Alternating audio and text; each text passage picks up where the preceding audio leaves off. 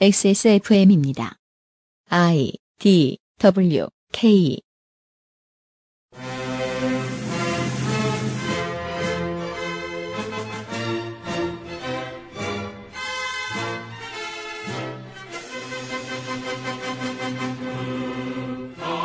기본소득편에서 말씀드린 대로 일정 수준의 소득은 사람의 마음과 영혼의 자유를 지켜주는 방패의 역할을 수행하기도 합니다. 이것을 빼앗기면 몸과 마음, 시간 관리와 미래 설계에 대해 자신이 가지고 있던 자유를 함께 빼앗기는 격이지요. 우리는 어제에 이어 자유를 빼앗기는 과정과 디테일을 이야기하는 중인지도 모르겠습니다. 광복절의 히스테리 사건 파일 그것은 알기 싫다입니다.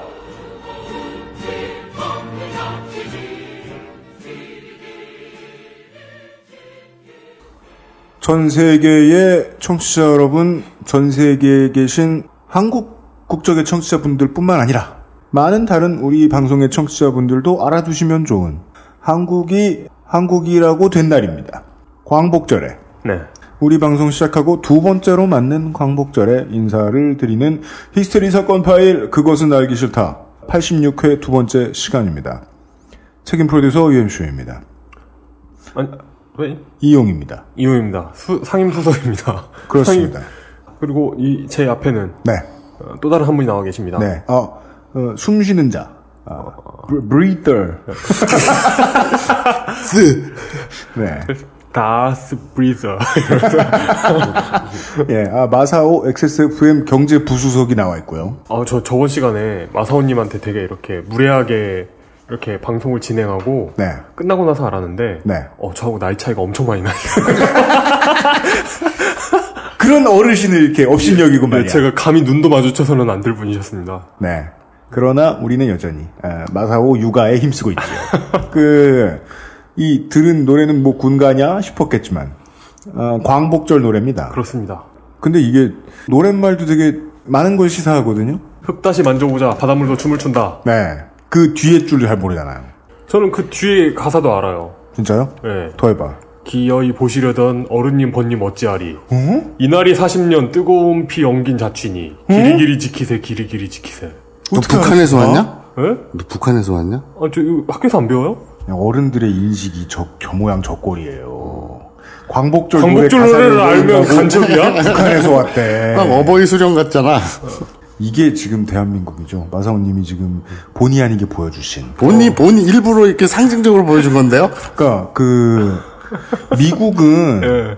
미국은 뭔 얘기를 해도 네. independent를 외치잖아요. 음, 네. 독립국가의 자격. 영국에게서 승리하고 그 세월 동안 지켜온 독립에 대해서 늘 얘기하잖아요. 네. 근데 이 우호국 대한민국은 독립을 얘기하면 자주가 생각나고 자주가 생각나면 주체가- 황장엽이 생각나고 주체가 생각나고. 황장엽은 쏙 빠졌고 네. 황장엽이 생각나면 김일성이 생각나 버리는 예. 근데 씨발 그 새끼들도 자주 뭐 한 거 없잖아 네. 거기 사는 국민들이 자유를 못 누렸으니까 지네만 뭐 어디 나- 다른 나라에 속고가 안 되면 뭐해 따라서 남도 북도 자유롭지는 못했다 예? 이런 말에 그, 그 아까 나왔던 기어이 보시려던 어른님 번님 어찌하리 음. 네. 생각하면 그건 진짜 족 같았을 것 같아요 음. 해방이 안 될 줄 알았잖아요 네. 영원히 저 씹새끼들한테 막그 부녀자 잃고 네. 척식 당하고 네. 영원히 그럴 줄 알았는데 해방이 됐으면 네. 그 당시에 대동아 공영을 맨날 부르짖던 엘리트 집권 여당 새끼들은 얼마나 깜짝 놀랐을 겁니까? 그렇죠. 근데 그 새끼들을 이제까지 벌을 못한 대가를 우리가 톡톡히 치르고 있다는 거죠. 광복절을 맞아서 그 생각밖에 안 드네요. 예, 그렇습니다. 예. 아, 그리고 광복절 특집으로 원래 할 생각이 없었고 딱히 관계가 없는 걸 수도 있지만 우리에게 유동성의 위기가 올 때 천사의 얼굴을 하고 나타난 일본 돈이 우리의 천사의 얼굴. 악마의 어감을 가진 문자를 이제 하루 종일 보내면서 어떻게 이자를 덧붙여서 회수해 가는가에 대한 이야기들 어, 제에 이어 해 보도록 하겠습니다. 광고 듣고 돌아오죠. 금요일의 히스테리 사건 파일 그것은 알기 싫다는 에브리온 TV 다 따져봐도 결론은 아로니아진 스테픈 울프 genuine leather 레 leather 레 leather 이거 지- 정확한 발음이 어떻게 됩니까? leather 여기서는 저 우리 성우분은 제가 알기로 남아프리카 분이실 거예요. 아, 예. 네. 아니면은 저, 저 스코틀랜드 분이시거나. Steppenwolf genuine leather. 다만, 처음 만나는 오프라인 모바일 축제 앱쇼 2014에서 도와주고 계십니다. 다 만나냐? 하긴 다 만나야죠. 다 처음 만나는. 다 처음 만나는 오프라인 모바일 축제. 모바일, 모바일 OT죠, OT. 용산에도 신뢰란 게 있다는 앱쇼 2014. 헷갈리지 마. 네. 알겠습니다. 다 따져봐도 결론은 컴스테이션이라고. XSFM입니다. 바람 불면 상처 날까 걱정하는 그에게 Steppenwolf 아이패드 커버 저 가방은 진품인데 그래도 그녀가 허전한 이유는? Steppenwolf 빈티지 사칠백 Steppenwolf, genuine leather. 아로니아라는 게 이미 검증이 된 거겠지? 원산지 사람들은 사실 신경도 안 쓰는 거 아닐까? 육식을 많이 하는 사람들이니까 고혈압 예방에 좋다거나 체르노빌의 방사능 오염 생존자들 치료제 정도로 쓴다거나 그 정도는 돼야 믿고 먹지. 다 알아보셨나요? 다 사실입니다. 언제까지나 마지막 선택. 아로니아 진. 야, 킷캣 됐어. 됐다 그래. L 나온대 L. 니네 L 뭔지 알아? L? 어떻게 될진 나도 모르지. 앱쇼 2014 12월에 만나요. 네. 아, 에, 안드로이드 L은 아직 그 코드명 미확정이라는데요. 그래서 사람들이 그냥 안드로이드 L이라고 부르죠. 어, 네. 아마 뭐, J로 시작되는 군것질거리가 나오겠죠. L로 시작하는 군것질거리가 아니고요. 아, L로 시작하는 군것질거리가 나오겠죠. 뭐가 있을까요? L로 시작하는 군것질거리. 어, 롯데껌. 이게 한국 사람이 이래요. 지나가다 제일 많이 보던 L이 롯데 아니야. 아, 그렇죠. 예. 부산 사람들 어떨 것이야? LG 물, 물겠다. LG는 껌 없잖아요. LG는 군것질거리가 없잖아요. 네. L로 시작하는 우리나라에 좋은 군것질 없습니까?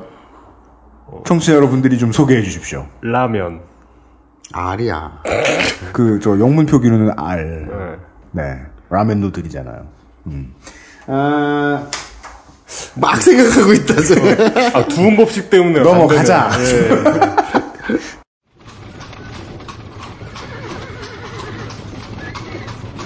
기동 취재 출동 보고서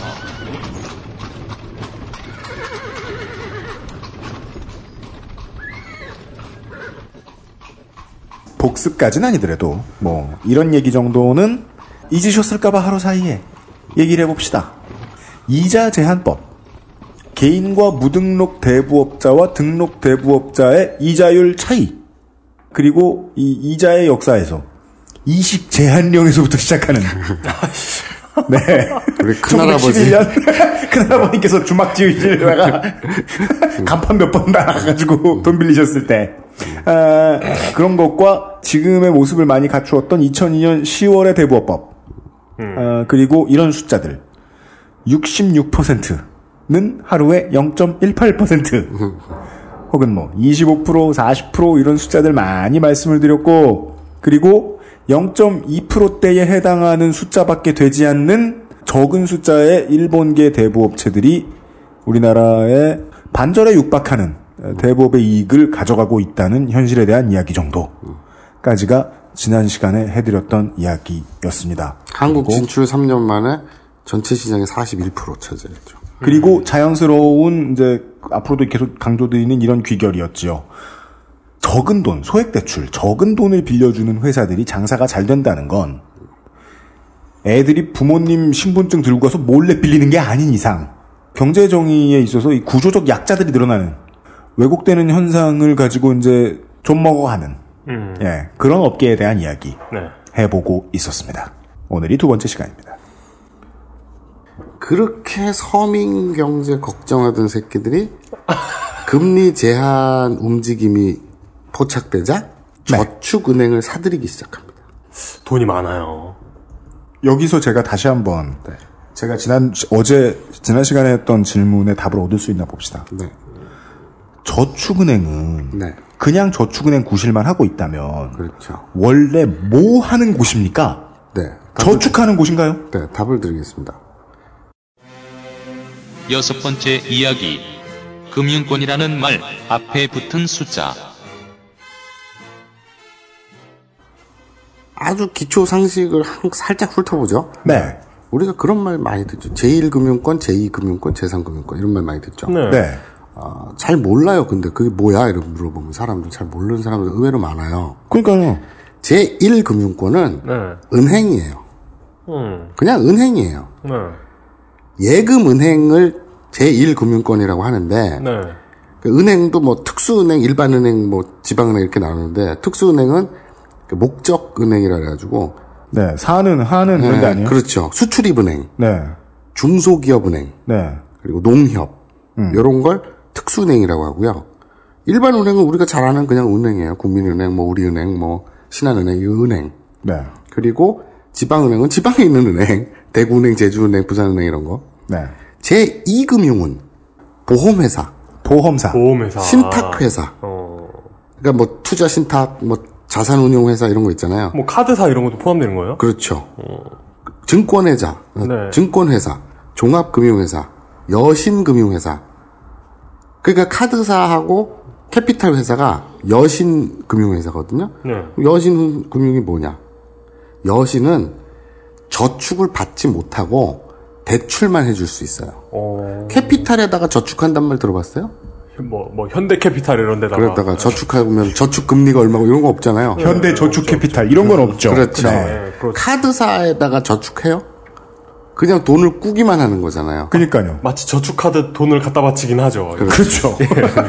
난 저축했는데 그러니까 이 여신 금융회사라는 거는 대출만 해줄 할 수 있는 금융회사를 말하는 거예요. 네. 그런데 그리고 그 다음에 그러니까 리스회사, 할부회사 이런 게 있죠. 그 다음에 상호저축은행. 저축은행. 도 제2 금융권이에요. 거기 뭐 합니까? 그러니까 과거에는 상호 신용금고라고 불리던 건데 음, 네. 그 서민 금융기관이에요. 아주 간단히 얘기하면 서민 금융기관. 상호저축은행은 예금 금리도 높고 대출 절차도 간편하고 네. 또 문턱도 낮고 네. 이래서 사- 그 상호저축은행은 어, 그 서민 금융기관이라고 불려요. 쉽게 해서 마- 새마을금고라든지 신협이라든지 이런 것들 있잖아요. 거기는 저축도 받고 대출도 해주는데 그렇죠. 은행하고는 뭔 차이죠? 그러니까 저축도 하고 은행도 하는데 네. 그 저, 소규모예요. 소규모. 예. 그러니까 그 예를 들어서 신협이다. 이런 네. 조합원들을 네. 위주로 하는 거예요. 그 조합원들끼리만. 네. 그러니까 우- 우리나라의 그 뭐라 그래 개 그, 그런 개념? 개. 예. 자기 조합원들끼리 모여가지고 상호 도와주는 그 음. 개 먼저 타면 뭐 이렇게 하고 이런 거 있잖아요. 아, 할마 아줌마들이 하는 개 그런 것들이 뿌리가 된. 어. 그래서 신용 협동과 상호 저축이라는 개념이 어느 정도 설명이 되네요. 그러니까 같은 거예요. 어, 네. 그래서 그렇구나. 그게 신용금고라는 이름이 네. 상호저축은행으로 바뀌었을 뿐 네. 이름에 얽매이지 마세요. 그냥 제2금융권인데 어그 일반 사람들한테 네. 서민 금융으로서 그 소규모로서 네. 그 지역민이나 네. 그 직장인이나 네. 그런 사람들 자기네들끼리 도우면서 하는 거니까 음. 아. 그러니까 자격 조건도 좀 문턱도 낮고 아, 무슨, 무슨 뭐 상, 상, 높고. 상가 단위나 시장 단위의 그렇죠, 어떤. 그렇죠. 그런 금융- 개념으로 시작한 예, 거죠. 예. 음, 그런데 거기가 왜 저 같은 놈한테는 네. 그냥 대부업체처럼 보이기 시작했는가에 대한 이야기를 이제 할 수 있겠네요. 제3금융권 아, 그 얘기도 해야 되겠네요. 네. 제3금융권. 그런 말은 없어요. 아, 없어요? 아, 제2금융권인데 못낀 애들만 있는 건가요? 그러니까 제2금융권이란 말도 사실은 비공식적 용어인데 네. 언론에서 제1금융권과 비교하기 위해서 나누니까 음. 제1금융권, 제2금융권이라 하는 거고 제3금융권이란 말 자체는 없어요 아예. 음. 이건 그냥 제도권 바깥의 금융, 즉 대부업, 사채업 형제의 일수. 그렇죠. 대부업이라는 게 여기서 등록된 대부업체까지 포함하는 겁니까? 아니죠. 다 포함해서요. 다 포함해서 제3이라고 해서 하는 게 없어요. 그러니까 제3이라고 그냥 사람들이 흔히 말해서 제2와도 구분해 준다는 거죠. 그렇죠. 그냥 대부업이에요. 사채. 그냥 대부업이다. 제도권 바깥에. 네. 그런데 이 저축은행이 그러면 왜 부실해졌을까?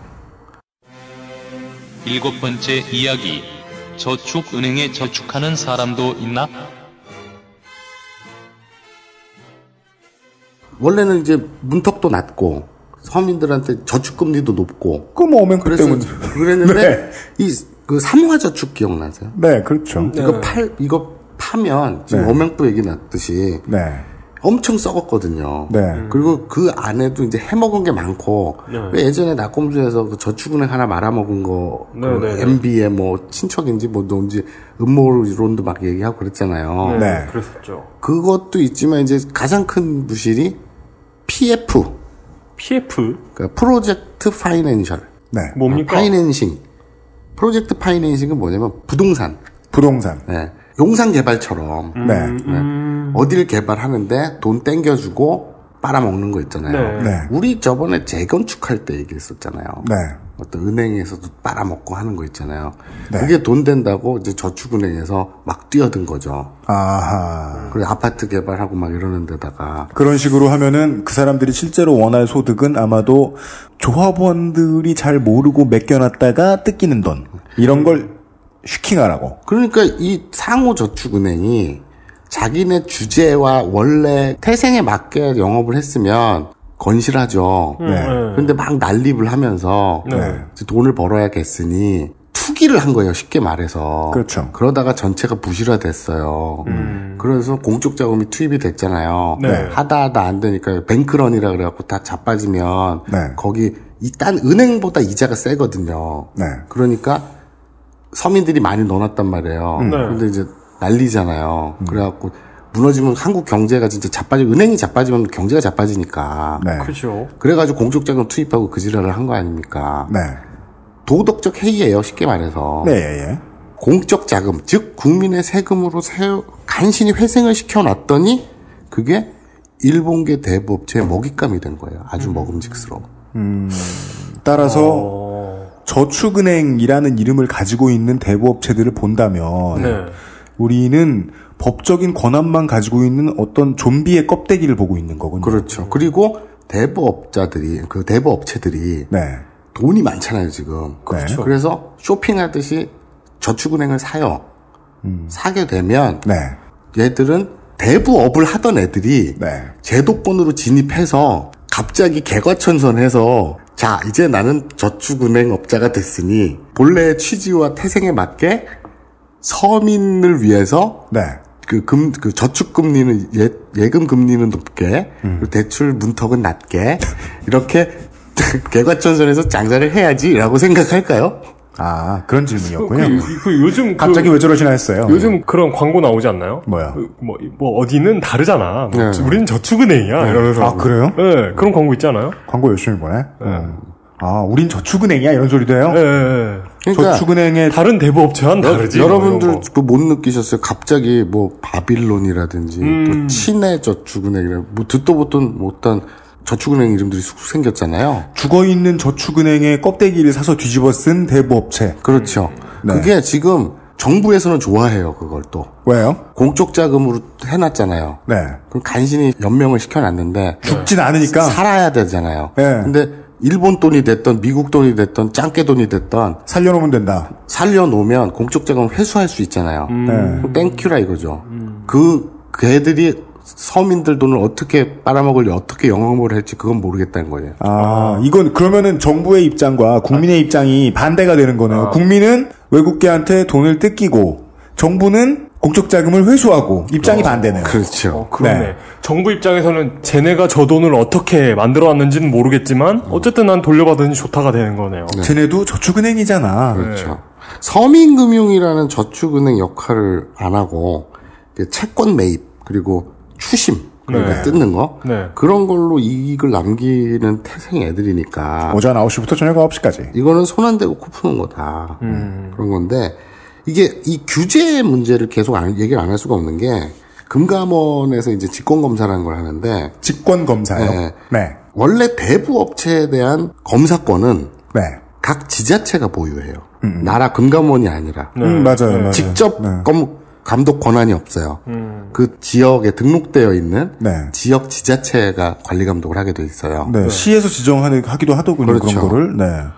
근데 이게 법이 살짝 바뀌어가지고 일정 기준 이상, 어떤 규모 이상의 대형 업체에 대해서는 금감원이 일정 부분 검사권을 인정해요. 그런데 일본식 선진 추신 기법은 되게 기리기리하다라고 어제 말씀드렸잖아요. 아슬아슬하다. 네, 아슬아슬하다. 네. 기리기리 모자이크. 근데, 근데, 근데 이게, 어, 진짜 그 길이길이 모자이크라는 거. 네. 이렇게 구로 외우면은 외국어가 빨리 늘잖아요.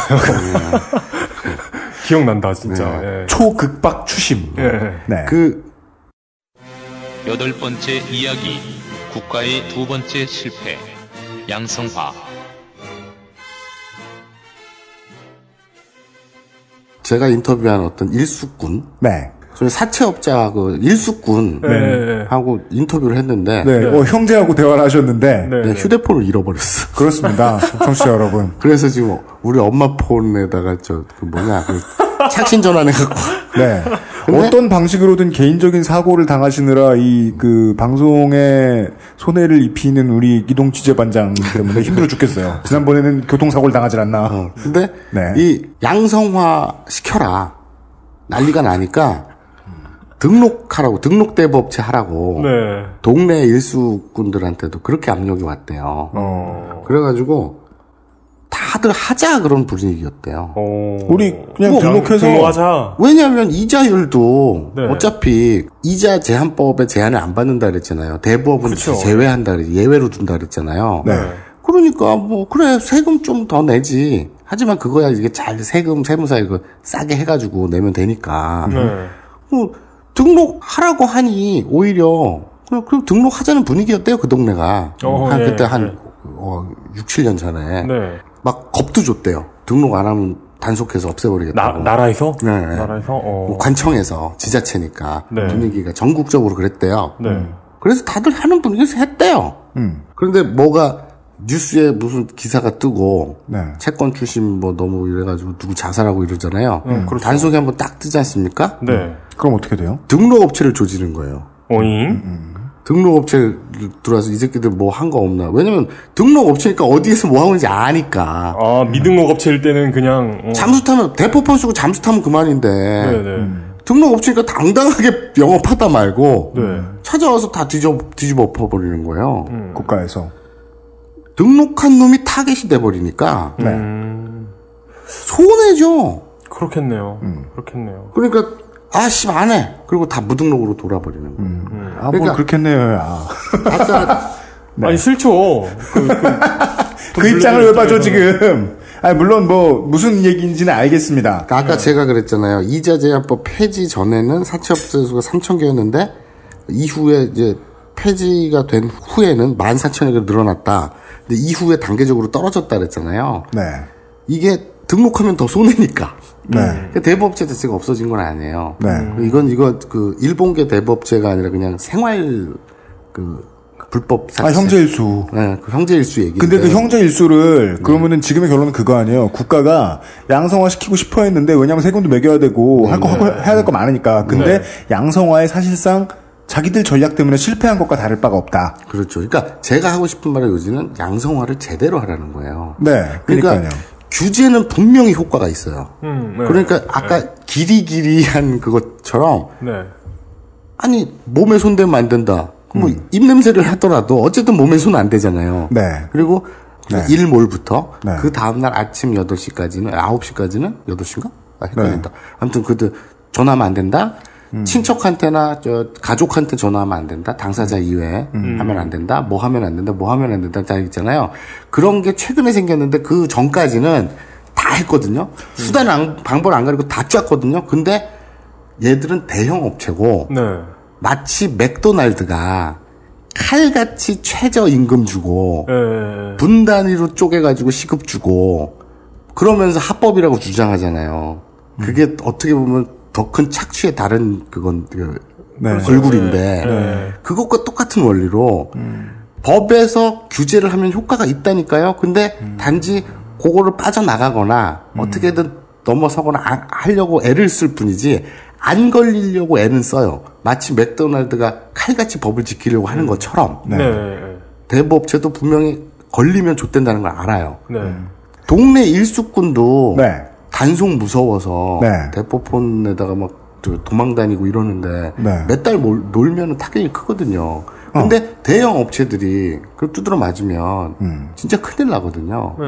그러니까 현실성 있는 음. 효과적인 규제를 해야 될 텐데 가장 근본적인 규제라는 건 이자율이에요 결국엔. 음, 그. 모든 게다 네. 이자율에서 나오는 거잖아요. 예. 네. 그런데 좀 살살 닥달해 이걸 규제로 알고 있잖아요. 이 마인드가. 그렇죠. 아 업자들은 그, 그죠. 당국에선. 당국에서는 네. 아 당국에서는 그걸 그 규제랍시고. 너네 돈 벌는 거 뭐라고 안 할게. 근데 자살만 몇 명 덜하게 해줘. 그렇죠, 가 그렇죠. 국가의 태도면 안 된다. 야, 이거- 자살을 하잖아 이 새끼야. 라고 나와야 되는 게 국가인데. 야, 이거 뉴스에 뜨고 시끄럽잖아. 이거 이런 이런 거 아니에요? 음, 그러면 규제를 실제로 하고 싶은 게 아닌 것과 다를 바가 없다. 그렇죠. 그리고 규제가 필요한 시장에 규제를 하지 않는다는 건 저희가 꾸준히 얘기합니다만 누군가 로비를 많이 받는다는 거예요. 아홉 번째 이야기. 영원한 고통.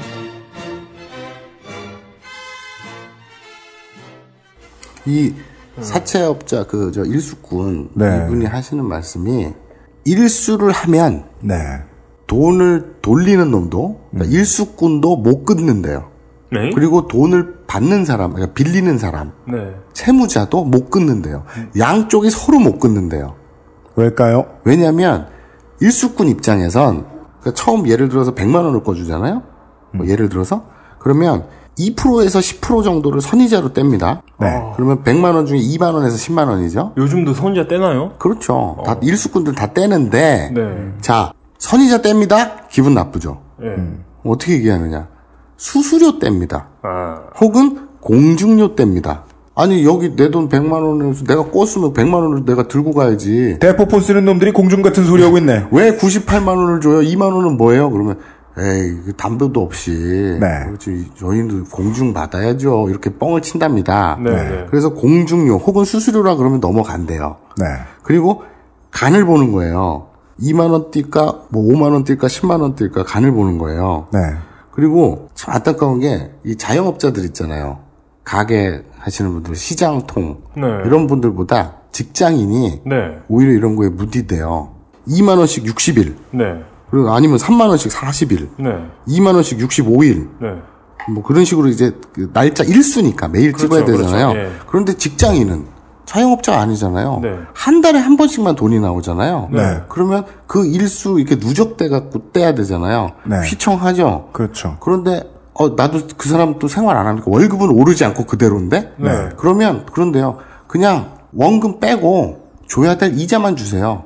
음, 그럼 2, 30만 원 주는 거예요. 그러면 영원히 내게 되죠. 바로 그 점이에요. 음. 원금이 내려가지 않으니 꽁으로 매달 돈을 받는 거예요. 네. 그 이자만. 그런데 이 직장인은 그게 무딘 거예요. 어. 왜냐면 원금을 쑥 빠져나가면 난 그 다음 달 또 생활이 안 돼. 그런데 100만 150을 받는데 100만 원을 내면 내가 언젠가 한 달은 50만 원으로 살아야 되잖아요. 그렇죠. 근데 너무 힘든 거야. 네. 근데 150을 받는데 20만 원만 내. 네. 살 수 있잖아. 130으로는. 네. 그러니까 계속 그 악순환이 돌아 유지가 되는 거죠. 아, 월급이 150만 원인데, 야, 그럼 이자만 받아 줄 테니까, 20만 원만 내. 라고 얘기하면, 원금까지 붙여서 50만 원보다 낫잖아. 라고 얘기하면서, 그러면 넌 영원히 내야 돼. 라는 말을 해주지 않으면, 그렇죠. 일수 찍는 아저씨가, 그러면 이 사람은 가뜩이나 돈에 무딘 월급쟁이가, 그래도 언젠간 막아지겠지? 이러면서, 월급이 150만 원인데 네. 100만 원을 일수쟁이한테 껐다. 네. 월급쟁이니까 월에 돈이 나오잖아요. 그죠. 그걸 일수꾼도 알잖아요. 네. 네. 그런데 청취자 여러분, 일수란 괜히 일수가 아닙니다. 네. 한 그, 이건 또 복리로 들어가요. 또 음. 무서운 게. 근데 하루 안 내면 그 다음 날 이자 또 붙고, 그러니까요. 근데 이건 이제 그 숫자 계산이니까 복잡하니까 빼고 네. 그냥 직장인들이 뭐가 묻히냐면 선이자 1, 20만 원이 묻힌 거예요. 음. 자기가 어쨌든 이 빼도 생활은 되니까. 네. 그죠? 그러니까 아까 150 중에 100 갚아 이래 버리면 50만 원 가지고는 생활이 안 되는데 네. 문제가 발생하는데 150만 원 중에 이자만 20만 원 갚아 그리고 그 다음 달도 못 갚으면 계속 20, 20, 20, 20, 20 이렇게 하면 원금은 100을 꿨는데 알고 봤더니 한 나는 한 500 정도 갚았는데 아직 원금은 그대로야. 이런 네. 꼴이 나는 그렇죠, 거죠. 그렇죠. 예. 그렇게 나는 거잖아요. 그걸 4년 하신 거예요? 네. 자랑은 아닙니다. 이것이 이게 사람들이 요즘 쓰기 좋아하는 말 있잖아요. 영원한 고통. 근데 이거- 이거는 여기서 가장 적절한 표현이에요. 이거 마사오님 이, 이 정도 액수도 아니었잖아요, 사실. 이 정도 액수도 아니었잖아요. 난 이자만 50만 원씩 냈지. 어. 근데 자, 자, 근데 그러면 네. 일수꾼 입장에선 근데 그게 고통스럽지 않다고 생각이 드시면 공감이 전혀 안 가시면 당신은 매우 유능한 사람입니다, 청취자 여러분. 혹은 인생을 굉장히 잘 살아온 거죠. 혹은 네 돈으로 생활을 해본 적이 없거나. 그렇지. 아. 이재용이거나. 뭐. 네. 그, 자, 그럼 일수꾼 입장에선 100만 원어치 물건을 팔아서 네. 20만 원의 마진을 얻었어요. 그러니까 120만 원을 벌었어요. 네. 그런 일 있을 수가 있잖아요. 그죠. 그런데요, 100만 원을 팔고 내가 수익으로 120만 원을 벌면 나는 플러스 20만 원이잖아요. 네. 근데 일수는요, 매일 돈이 들어오잖아요. 네. 그걸 또 딴 데다 돌릴 수가 있잖아요. 네. 어디다 돌립니까? 다른 일수를 놓는 거지. 아, 그 돈으로. 아, 그렇구나. 아, 그건 뭐 당연하잖아요. 자꾸 번식을 할 수가 있는 거예요. 네, 버는 돈으로 딴 데 또 빌려주고 또 빌려주고 네. 또 빌려주고 하는 식으로 있죠. 뭐 늘릴 거 아닙니까? 이렇게 규모를. 늘려오는 규모면 네. 그 수익은 네. 딴 장사군 게임이 안 되니까 못 끊는 거예요. 아, 환치기급이 되는군요. 그렇죠. 그러면. 그러면 쓴 사람은 아까 그 악순환에 빠져서 못 빠져나오고 네. 네. 일수 돈을 노는 사람은 돈이 그 너무 잘 수익률- 걸려서. 어, 그 수익률 때문에 딴 일 못하고 이것만 하는 거고 네. 그렇게 된다고 하더라고요. 그러니까 한번 이양 다물고 사람들한테 험한 소리 하고 법적으로 걸리지만 않을 험한 짓을 있는 대로 다 하면 돈이 들어오는데 그 돈의 수익이 생각보다 세니까 내가 비인간적이 되는 거에만 무뎌지면 하기 너무 좋은 일이라는 이야기를 어, 마사오님이 인터뷰했다가 녹취를 잃어버리신 그분이 하신 거군요. 그분은 이렇게 얘기하더라고요. 자랑스러운 일은 아니에요. 아니 사실 저도 그분께 최선 최선의 최선의 예의를 다해서 저는 예의를 다하는 거라고 생각해요. 별로 그분이라고 불러드리거나 존대를 쓰고 싶진 않아요. 근데 그분이, 본인이 선택한 인생이니까. 그분이 그래. 자랑스럽지는 않은데 네. 어디 가서 나 이거 사채꾼이다. 음. 하지만 필요 악이라고 봐 이렇게 얘기하는데 누구는 그런 말 안 합니까? 누군가에겐 꼭 필요한 서비스. 저 예전에 그 사당역? 음. 사당역, 어, 낙성대인가? 그쪽에 이렇게 그 친구 집 놀러 갔다가 새벽에 택시를 탔어요. 네. 근데 택시가 이제 누군가를 내려주고 가는 거 있죠. 그렇죠. 술집 좀 있는 그런 유흥가 같은 뭐 그쪽이 크진 않지만 네. 거기에 어떤 그 좀 뭐라고 해야 되지? 좀 아 그 약간 신구 아저씨처럼 생긴 그런 아저씨가 내리더라고요. 그래가지고 그 택시를 제가 이제 좀 안전하게 할 수 없어. 그래가지고 내려가지고 왜 신고는 위험해? 아니 좋은 얘기 안 할 거 아니에요. 아 그래? 제가 그 택시에 바로 탔거든요. 네. 그런데 이렇게 그 일수 가방이라고 부르잖아요. 네. 현금 들어가기 좋은 그 가방이 엉덩이에 손가방. 엉덩이에 이렇게 손가방이 깔리는 거예요. 오 대박. 근데 그 손가방이 빈 게 아니고 그, 오 럭키. 되게 묵직하고 딱 봐도 그 무게와 질감이 종이 따발인 거 있죠. 네. 그래가지고 되게 심장이 두근거리면서 열어봤더니 영수증. 성, 성경책이 들어있더라고요. 성경책. 새벽 기도 가시는 분께서. 근데 왜 그런 일수 가방에 성경책을 넣어가지고 다니시는지. 성경이 쏙 들어가니까 이 양반아. 야 진짜 최적화된 사이즈인데 생각해보니까. 아, 저는 진짜 깜짝 놀랐거든요. 아, 진짜 두, 진짜 대박인가 했는데. 하여간 예, 성경이 아닌 일수에 대한 이야기를 네. 하고 있었습니다. 규제. 네. 그러니까 일수꾼 그분이 증언하기를 아씨 핸드폰 잃어버리라고 있어 휴대폰 잃어버렸고 인터뷰가 나라고 그분이 하는 얘기가 네. 규제 즉 그 처벌 네. 무섭다 무섭다. 그래서 옛날에나 음. 뭐 팔아버린다는 둥 협박도 하고 지금 욕도 하고 아, 팔아 인신매매 하겠다. 음, 뭐 협박하고 나가던가. 욕하고 뭐 저 시장통 가가지고 그 좌판 발로 차고 네.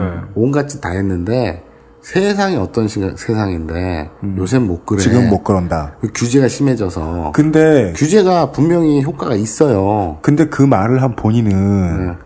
합법한 대부업체가 이제 아니라면서요. 네. 그렇다는 건 아까 마사오님이 해준 얘기 다시 한번 강조하게 되는 거 아니에요. 합법한 대부업체가 아니면 장사를 못 아예 못하게 단속을 해야지. 네, 그렇죠. 욕하지 마라, 갈구지 마라. 아예 돈을 못 꺼주게 해야 될 거 아니야. 그리고 이제 합법화 했으면은 이자를 더 높게 받게 할 수도 있고, 저, 불법은 더 낮게 받아주고. 그런데 오히려 합법화를 그렇게 했더니, 네. 그, 만만하다고, 조지고. 단속이 뜨면은 합법부터 때려부시고. 그러니까, 아이씨, 더러워 이래가지고, 불법화로 넘어가고. 음성적이 되도록 부추긴 것과 다를 바가 없네요. 뭐 하는 국가가. 짓인지 모르겠어요. 지금 되게 저는 어떤 어떤 느낌이 드냐면 그 등록을 하면 이익이 생기잖아요. 이율을 더 높게 잡을 수 있잖아요. 네. 그런데 어줍잖게 등록하면 때려맞잖아요. 네.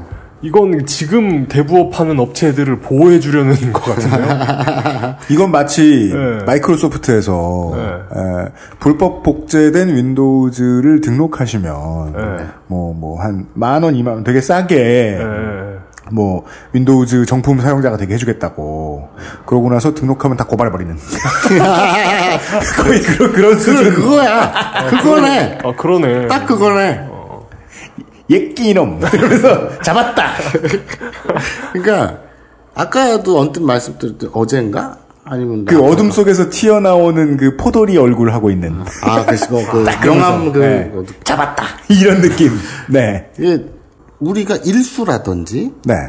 또 그, 소위 말하는 선, 성진국의 선진 추진 기법은 잘만 들여오면서, 예. 네. 지금 일본 사례는 어떤가, 외국 사례는 어떤가, 네. 그걸 잠깐 살피기 전에 담배 한대 피고 합시다. 알겠습니다. 저희들은 지금까지 에, 역사, 성진 추심, 그리고 에, 전통적인 국, 산 이수가 왜 아직까지 장사를 할 수 있는가 하는 얘기도 해 아, 보았습니다. 근데 진짜 궁금하다. 일본은 어떨지. 네. 광고 잠깐 듣고 돌아와서요. 이제 그 나라에서 돈을 어떻게 빌려주는지보다는 그 나라는 그러면 이렇게 돈 놓고 돈 먹기 놀이하는 사람들에게 어떤 대접을 해주고 있느냐 법이 법 체계가 그 얘기하겠죠 아마. XSFM입니다.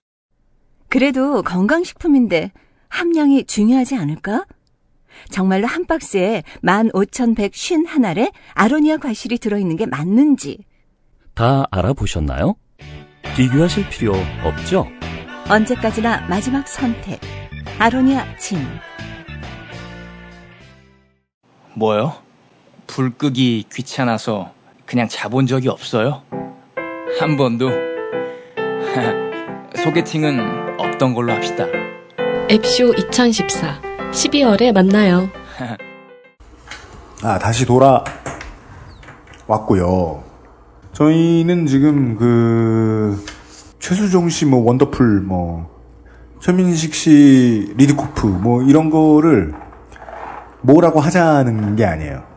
사람은 회사는 자본주의 사회니까 돈 따라 가야 돼요. 제가 한 29 이때까지만 해도 공연을 기획을 하고 공연을 열면서 100여 명 규모의 조그만 공연들을 막 하잖아요. 그러면 그 출연진들한테 5만 원씩 주느니 같이 술 먹고 밥 먹고 헤어지자. 음, 예. 그거를 선배들한테 배운 걸 당연하게 생각하고 나중에 후회했어요. 이게 누가 안 가르쳐 주니까 잘못한 거라고 모르고 일말의 양심이 뭔가 부르짖는데 그걸 무시하고 그럴 수 있잖아요. 그 시점에서 규제의 순기능이 나온다고 생각을 하거든요. 니들이 이게 잘못하는 거니까 하지 마. 불법이야. 라고 확실히 얘기하면 어느 누가 일수를 불법으로 찍고 다니며 어느 누가 후임한테 인격적인 모독을 존나게 주면서 두드려 패며 어느 누가 성매매하고 다니겠습니까? 근데 그 세 가지 모두 대한민국은 천국이네요. 제가 네. 오늘 정의당 심상정 원내대표하고 네. 새정치민주연합 그 법사위 위원장인 이상민 네. 이상민이요. 대표하고 그 토론회를 했었어요 국회에서. 네. 무슨 대등한 자격으로 한 것처럼 말하지 마세요. 아니 내가 한 게 아니라 네. 심상정 의원하고 옆에 서 있었잖아요, 그냥. 이상민 의원하고 네. 개최를 한 주최를 한 네. 윤일, 윤일병 사건 관련 군 인권 문제 긴급 토론회 가 열렸었어요 오늘 국회에서 예. 국회 의원회관에서 그걸 방청을 했는데 네. 유족들 증언들이 이어졌었어요 초반에 네. 그런데 어떤 분이 그런 말씀하시더라고요 가해자가 네. 막 20년 30년 때려 맞고 무기징역 맞고 이러면 무서워서 지금 얘기한 것처럼 유임 씨가 얘기한 것처럼 무서워서 그렇게 하겠냐 법이 힘을 보여주면. 근데 그 유족들 증언에 따르면 네. 가해자들 뭐 어떤 가해자는 또 되게 막 울면서 제대하고 술 취해갖고 울면서 찾아와서 내가 죽일 놈이라 막 이렇게 땅을 치는 사람도 있지요 사람이니까 네. 근데 대부분은 그냥 잘 사는 거예요 근데 그건 존나 우스운 꼬라지잖아요. 응, 그렇죠. 그런 걸 했는데 왜 반성할 기회를 개인한테 줘? 그렇죠 국가가 잡아 족치면서 반성시켜야지. 반성 안 하는 새끼들이 더 많은 99%라는 거죠 파파 우리 다 보잖아요 페이스북에서. 왜냐하면 반성을 그 상황에서 반성할 만한 멘탈을 가진 사람도 흔치 않죠. 음, 아니 그러니까 그 그런 트윗에서 봤는데 너 그런 말을 하더라고 따돌림이라든지 네네. 집단 괴롭힘 가해자들이 구타하고 군에서 가혹행위하고 네. 이런 사람들이 잘못했다고 손가락질하면 황당해야 한대요. 왜? 이해를 못한대요. 네. 근데 지가 피해자 입 스탠드가 되면 이해를 한대요. 당연하죠. 네. 지가 처벌을 받거나 음. 아니면 그에 상응하는 고통을 당하면 아 라고 그제서야 깨닫는다 그러더라고요. 네. 성희롱도 그렇잖아요. 아직도 만연해 있지만 네. 사회적으로 만연해 있지만 이번에 수출품 한 새끼 또 나왔죠. 한동대 교수. 아 그러니까 미친놈. 3,500만 원인가? 뭐 벌금 이렇게 때리고 되게 사회 분위기가 막 이래 가니까 네. 안 하는 자제하는 분위기가 되나, 되잖아요. 이건 좀 웃긴 표현인지 모르겠지만 웃긴 예인지 모르겠지만 나 어렸을 때는 우리 작은 아버지가 어렸을 때는 버스에서도 담배를 폈고요. 저 어릴 때도 저, 저 어릴 때도 예. 우리가 폈다는 게 아니라 나 어릴 때도 그 저 버스에서 저 폈고요. 뭐냐 고속버스는 뒷자 자리 뒤편에 재떨이 있었잖아요. 그렇죠. 기차도 네. 그렇고 네. 지하철 2호선 처음 생겼을 때 승강장에서도 어, 다 예, 담배 맞아요, 폈어요. 맞아요. 막 네. 저- 맞아요. 근데요? 제 서울 올라왔던 2003년 무렵에 그거였어요. 그 기차 안에서 그 객실에서는 담배를 못 폈는데 객실과 객실 사이에서, 사이에서는 사이 사이. 흡연이 됐거든요. 네. 그렇죠. 예. 그러다가 지금은 어때요? 버스에서 담배 피거나 지하철 승강장에서 담배 핀다는 게 상상이 됩니까? 상상 자체가 안 되잖아요. 그렇죠. 그걸 정부에서 자 여러분 이러면 안 돼요. 이렇게 뭐 캠페인을 했나요? 벌금 때렸잖아요. 네. 지금 강남대로에서 길거리에서 못 피는 거 벌금 때리잖아요. 네. 그냥 처벌한다, 규제를 한다는 거예요. 규제가 좋다는 얘기가 아닙니다. 그게 아니라 규제, 규제가 좋다는 얘기가 아니라 물론 이제 필요한 규제는 네. 분명히 효과는 있다는 얘기예요. 네. 일본에서 열 번째 이야기 해외의 대부업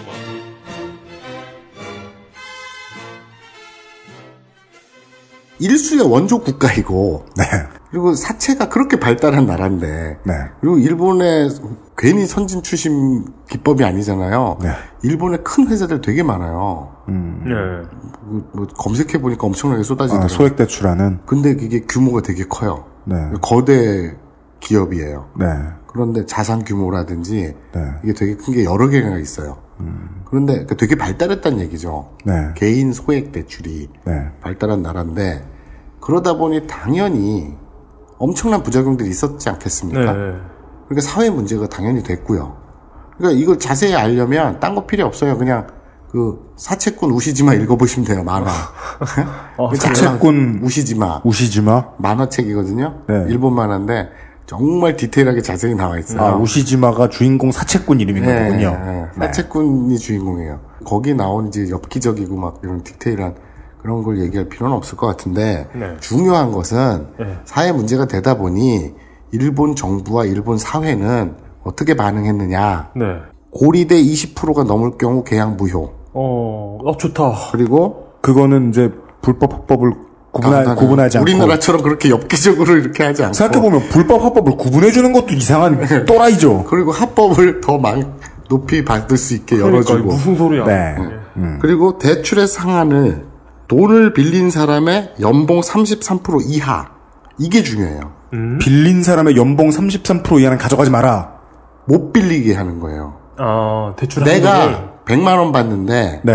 33만 원 이하 이상은 돈을 못 빌리게 만드는 거예요. 아, 내 월급이 100만 원인 놈은 33만 원 이상 돈꿀 생각하지 마라. 그렇죠. 그게 아예 법제가 돼 있으면 그렇죠. 유동성의 위기를 겪는 사람들한테 힘들 수는 있지만 네. 최소한 크게 막아- 얼마 예, 얼마를 빌려도 막 추심 족 같은 거 고생하고 크게 그럴 리는 없네요. 이걸 총량 규제라고 하거든요. 총량 규제. 네. 그러니까 부동산에서 DTI하고 비슷한 거예요. 네, 네. 그러니까 자기 연봉의 몇 퍼센트 이상을 대출 안 해주는 거. 네. 부동산에서는 있는데 네. 왜 하도 이제 하우스푸어라든지 이게 많으니까 네, 네, 네. 부동산 값 잡으려고 했다가 지금은 부동산 경기가 하도 지랄 맞으니까 프로 그걸 규제 완화한다 그러잖아요. 네. 여기 이쪽 대부나 이쪽에서는 그런 게 없단 말이에요. 그렇잖아요. 네. 일본은 하는데 네. 예를 들어서 108%가 넘으면 뭐 형사처벌을 한다든지 무조건 이권을 구속시킨다든지. 일본에서요? 예, 그러니까 108%라는 게 소위 뭡니까? 말하는 그, 그 이자율. 그러니까 그 고리. 네. 싹그 야구자들 하는 거 있잖아요. 그런 거. 영화나 네. 드라마에서 많이 나오는 거. 네. 그런 것들은 그냥 처벌하겠다 이런 거죠. 20%가 넘어가면 어떤 벌을 받죠?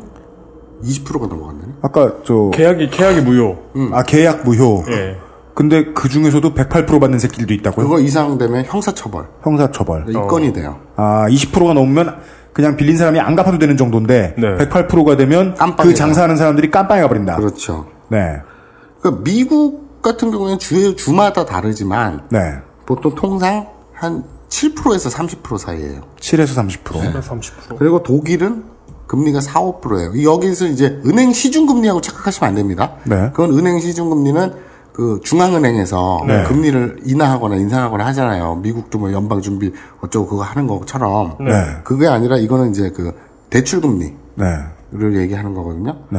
그, 그, 그 대법 음. 그걸 얘기하는 건데 시중 금리 한 두 배에서 세 배 정도를 관례적으로 이자율로 쳐주는 게 전체적인 흐름이에요. 어. 그러면 독일은 은행 가서 돈 빌리면 1, 2% 이자 받는다는 거예요? 그렇죠. 다 저금리 시대잖아요, 요새. 일본도 지금 마이너스 금리 시대고. 거기는 단 한 명의 샤일록도 없나 보네. 어, 우리는- 그러게. 우리 저금리 시대라고 그, 그, 그 뭐야. 엄살엄살 떨면서 왜 이렇게 이율이 높아? 우리 3%인가? 좀 그렇죠. 예. 그럼 근데 그 4, 5%면 독일은 진짜 은행이 직원들 월급 주면 다 끝. 아. 이게 여기서 그 어떤 생각이 드냐면 그 규제를 풀어서 외자 유치를 해야 한다잖아요. 네. 이 그 이런 대부 사업이 네. 우리나라에서 규제를 풀어서 외자가 유치된 정말 좋은 사례인 것 같아요. 아. 아까 그 경제부처의 장들이 네네. 계속 하는 말이 네. 그 어저께 그 얘기를 했지 않습니까? 금리를 제재하면 네. 업체들이 문을 닫을 것이고 네. 영- 장사를 안 할 것이고 네. 그러면 정말 최하층에 급한 사람들은 더 음성적인 지하 그러니까 막 손 자르고 막 이런 애들 네.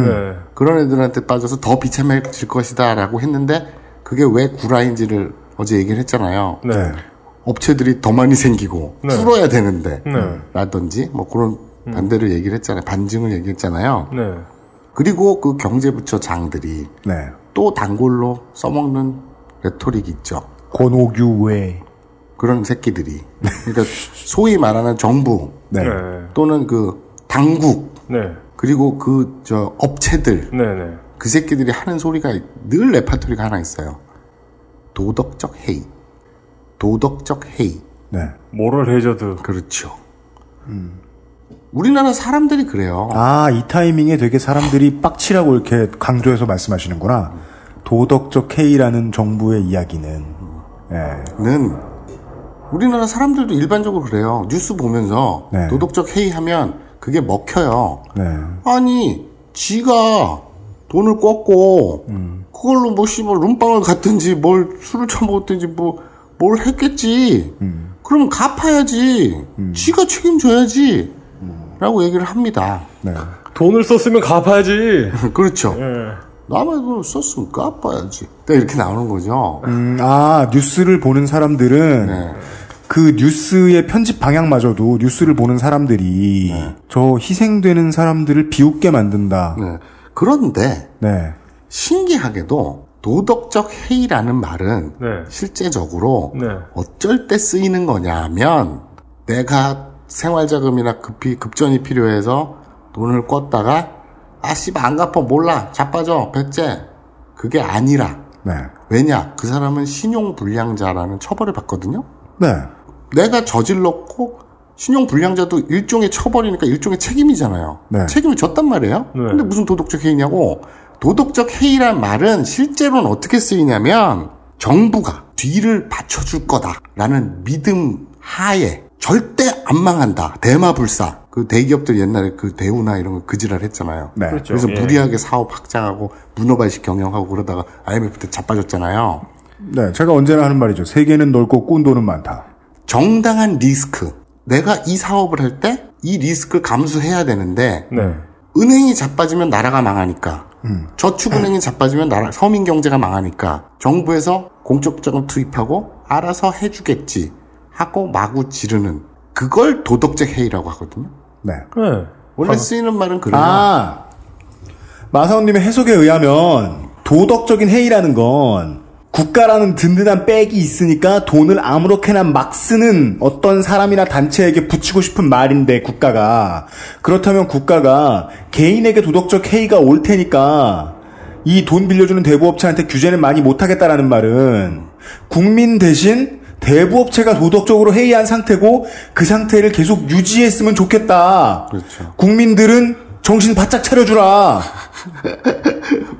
대부업체가 도덕적으로 해이하니까 그 얘기라는 거죠. 그러니까 간단히 얘기하면 뭐 눈에 뭐만 보인다고 지들이 이때까지 그렇게 살아왔기 때문에 네. 뭐, 뭐, 이- 뭐 이런 거잖아. 무슨 강, 강도 피해자들한테. 아니, 그거 네가 문단속도 잘하고, 강도 오면 퇴치할 수 있게 평소에 운동도 하고, 무술도 좀 아, 배워놓치고 있어. 우리가 네. 강도를 정말 많이 잡으면 네. 사람들 사이에 도덕적 해이가 생겨서 그러니까. 문도 잘 안 잠그고 무술도 안 배우고 네. 총검술도 익숙치 않다.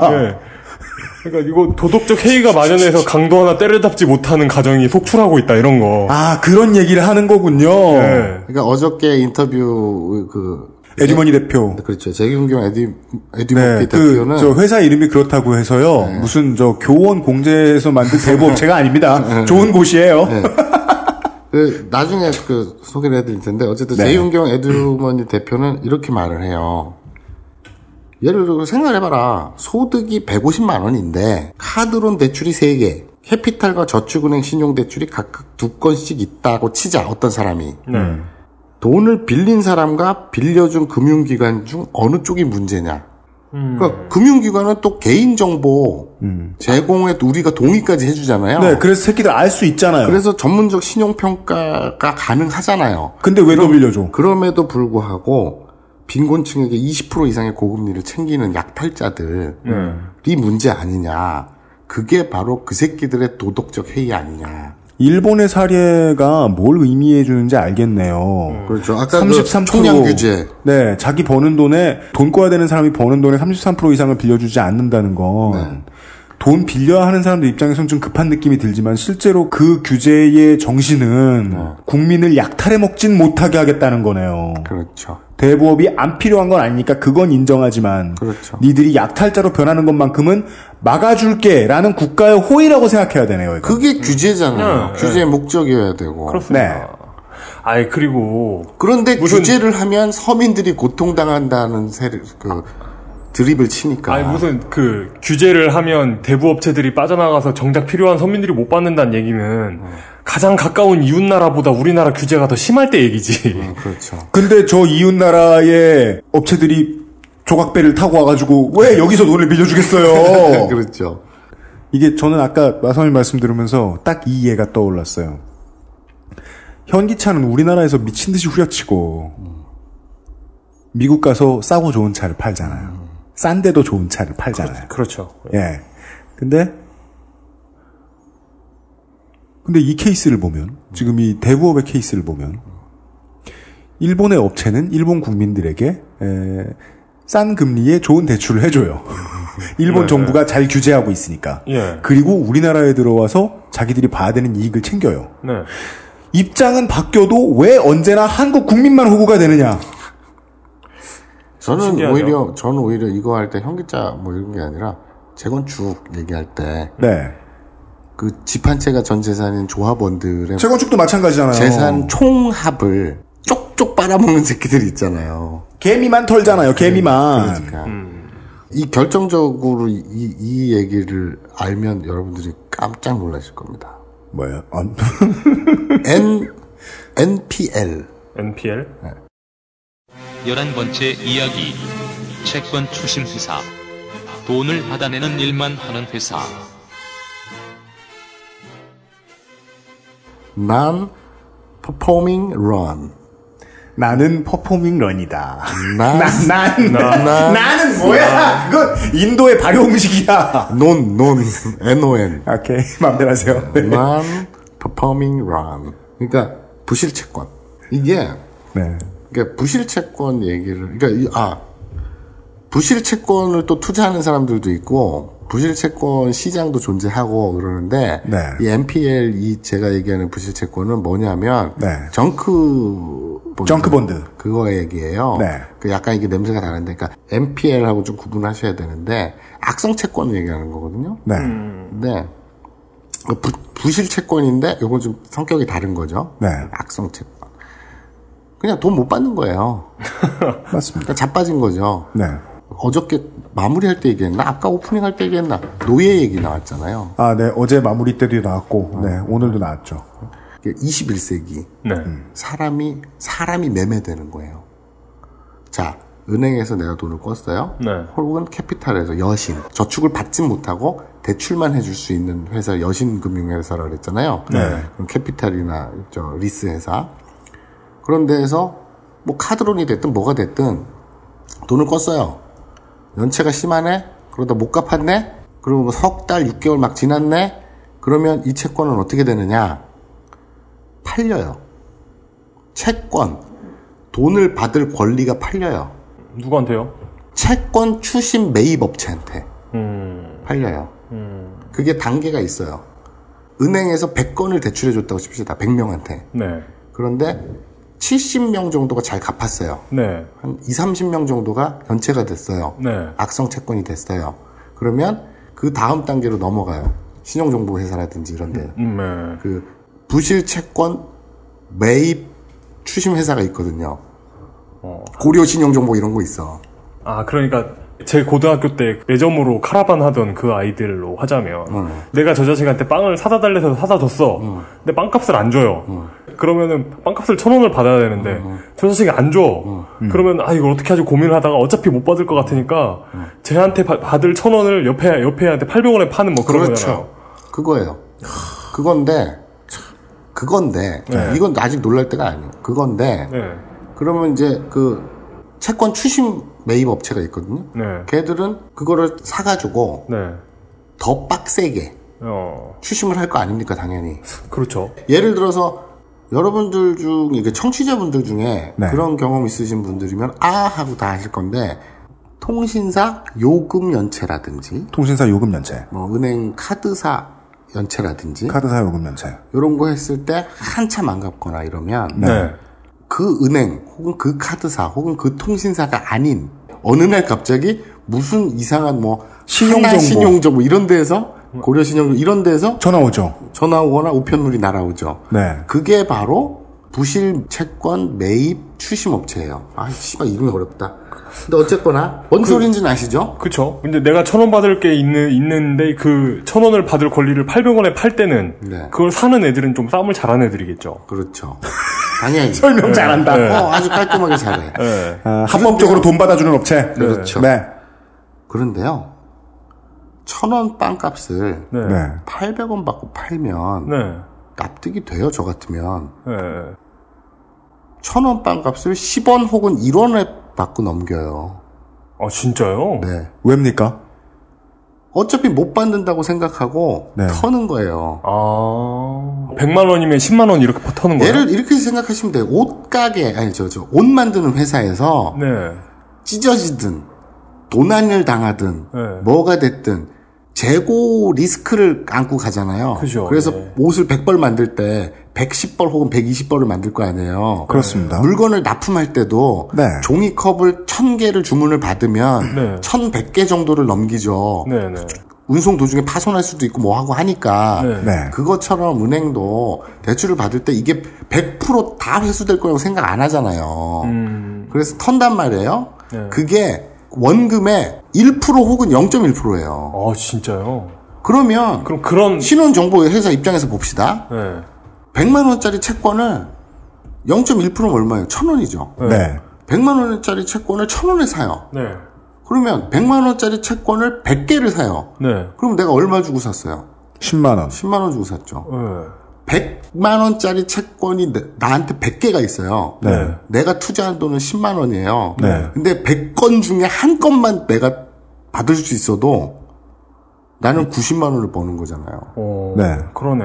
그리고 다 받으면 최대 이거는 9천만 원을 벌게 되네요. 이거 다 받는 거는 뭐 있을 수 없지만 네, 왜냐하면 그런 기적이 일어나면 연체라는 거 그만큼 이제 갚는 능력이 떨어지니까 은- 하지만 은행 측에서도 이, 이 채권, 이 채무자가 빚을 갚을 확률이 1%에서 0.1%라고 판단했기 때문에 파는 것이기도 그렇죠. 하고. 아, 네. 그런 숫자의 싸움이군요. 우리가 네, 네. 되게 힘들어해서 그동안 많이 피해왔던, IT 얘기보다 더 피해왔던 경제 얘기인데, 저도, 저는, 이제 왜냐면은, 책임 PD가 이걸 잘 이해를 못하니까. 네.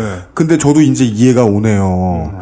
이 재화를 판 사람, 이 핸드폰 사용할 수 있는 권리를 판 사람, 혹은 카드 값을 긁- 긁을 수 있도록 해준 카드 회사, 금융회사 같은 경우에는 이 돈 갚을 놈이 돈을 갚을 수 있는 확률이, 우리가 법대로 때 돈을 갚을 수 있는 확률이 1%에서 0.1%면 99%다 포기하고 1%만 딱 받은 다음에 팔아버리면. 추심 잘하는 센 놈들한테 이걸 팔아버리면 네. 일단 우리는 확률상으로 손에 안 본 게 되고 저 사람들은 99%를 벌수 있으니까 네.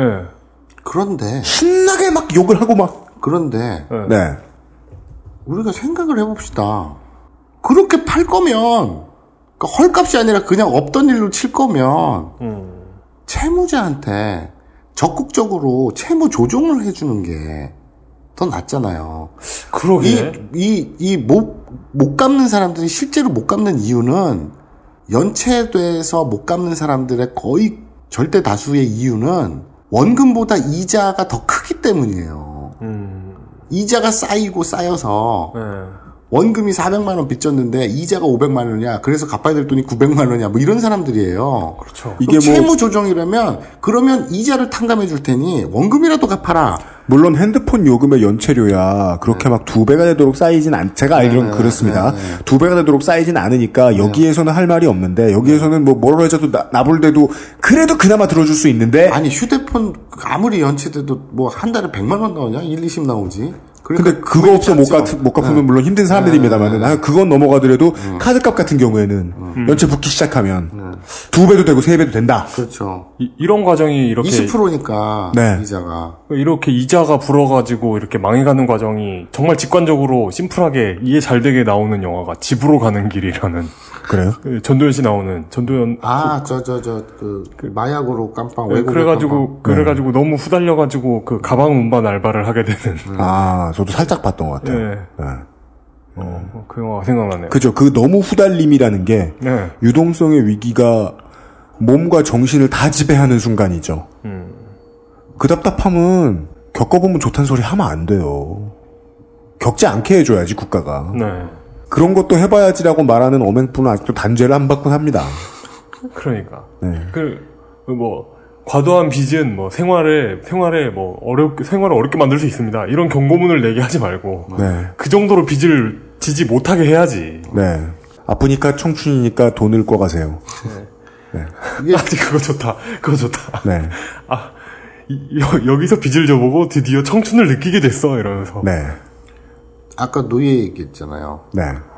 이 채권 그게 그런 헐값에 자기들끼리 넘치고 널 그, 넘겨지고 넘겨지고 넘겨져서 내 노예 그 문서가 네. 이렇게 옮겨지는 거잖아요. 진짜 그러게요. 노비 진짜 노비 문서. 그러니까 말 그대로 이게 이걸 왜 노예다 소장농이다 제가 이렇게 표현하냐면 그 사람의 정신을 지배할 수 있는 권리예요. 추심은 알고 보면 죽도록 괴롭힐 수 있잖아요. 법이 허락해준 권리 안에서 그 죽도록 괴롭혀서 돈을 뜯어낼 수 있는 권리가 존나 헐값 영, 싸게는 0.1% 정도로 여기저기 내 정보가 쓸려 다니고 그럼 그걸 가지고 새 노예가 들어왔으니 얘를 가지고 99%를 한번 쥐어짜 볼까 하는 회사들이 회사랍시고 있다는 거잖아.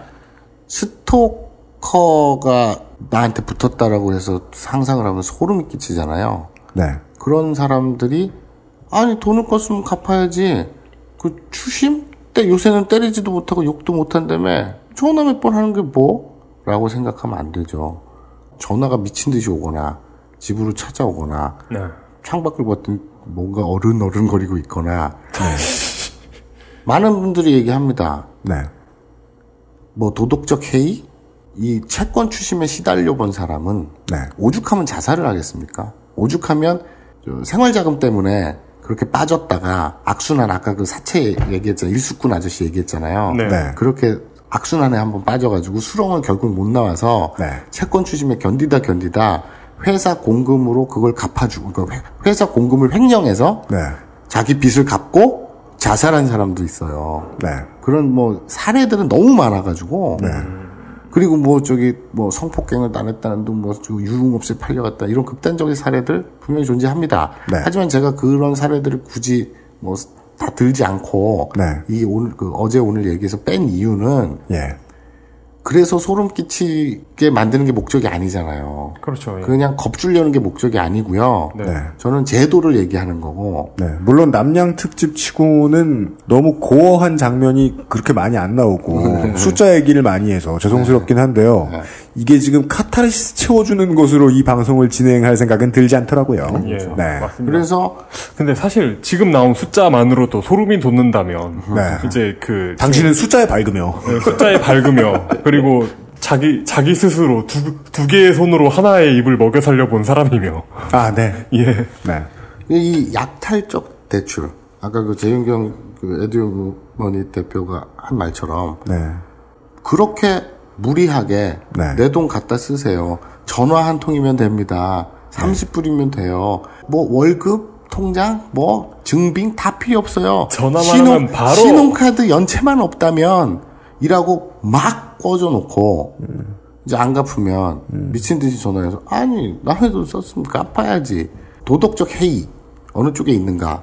네. 그리고 그것이야말로 약탈 아니냐? 네.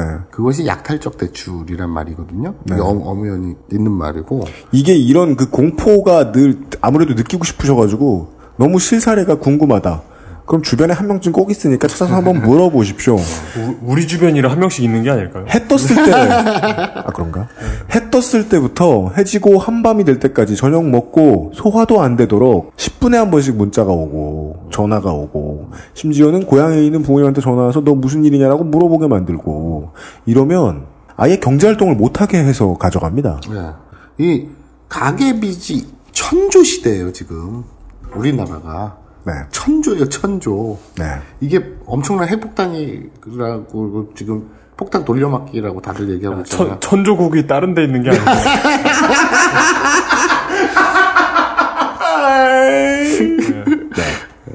그러니까 미국에서 뭐 서브프라임 모기지 이게 네. 전형적인 금융 약탈이었잖아요. 그렇죠. 예. 그 누구지 그 마이클 무어의 Capitalism 네. 그 Love Story Capitalism 그거 보면 아주 절절히 잘 나타났는데 사람들, 사람들의 생각에는 광고에서 봤던 대로 집을 담보로 돈을 주는 건 줄 알았는데, 대출해 주는 건 줄 알았는데, 네. 알고 보니 돈을 주고 집을 빼앗아 가는 거다. 네, 그렇죠. 쉽게 정리하면 그래요. 그렇죠. 네. 우리나라에서도 몇 년 전에 아주 큰 금융 사기가 하나 있었어요.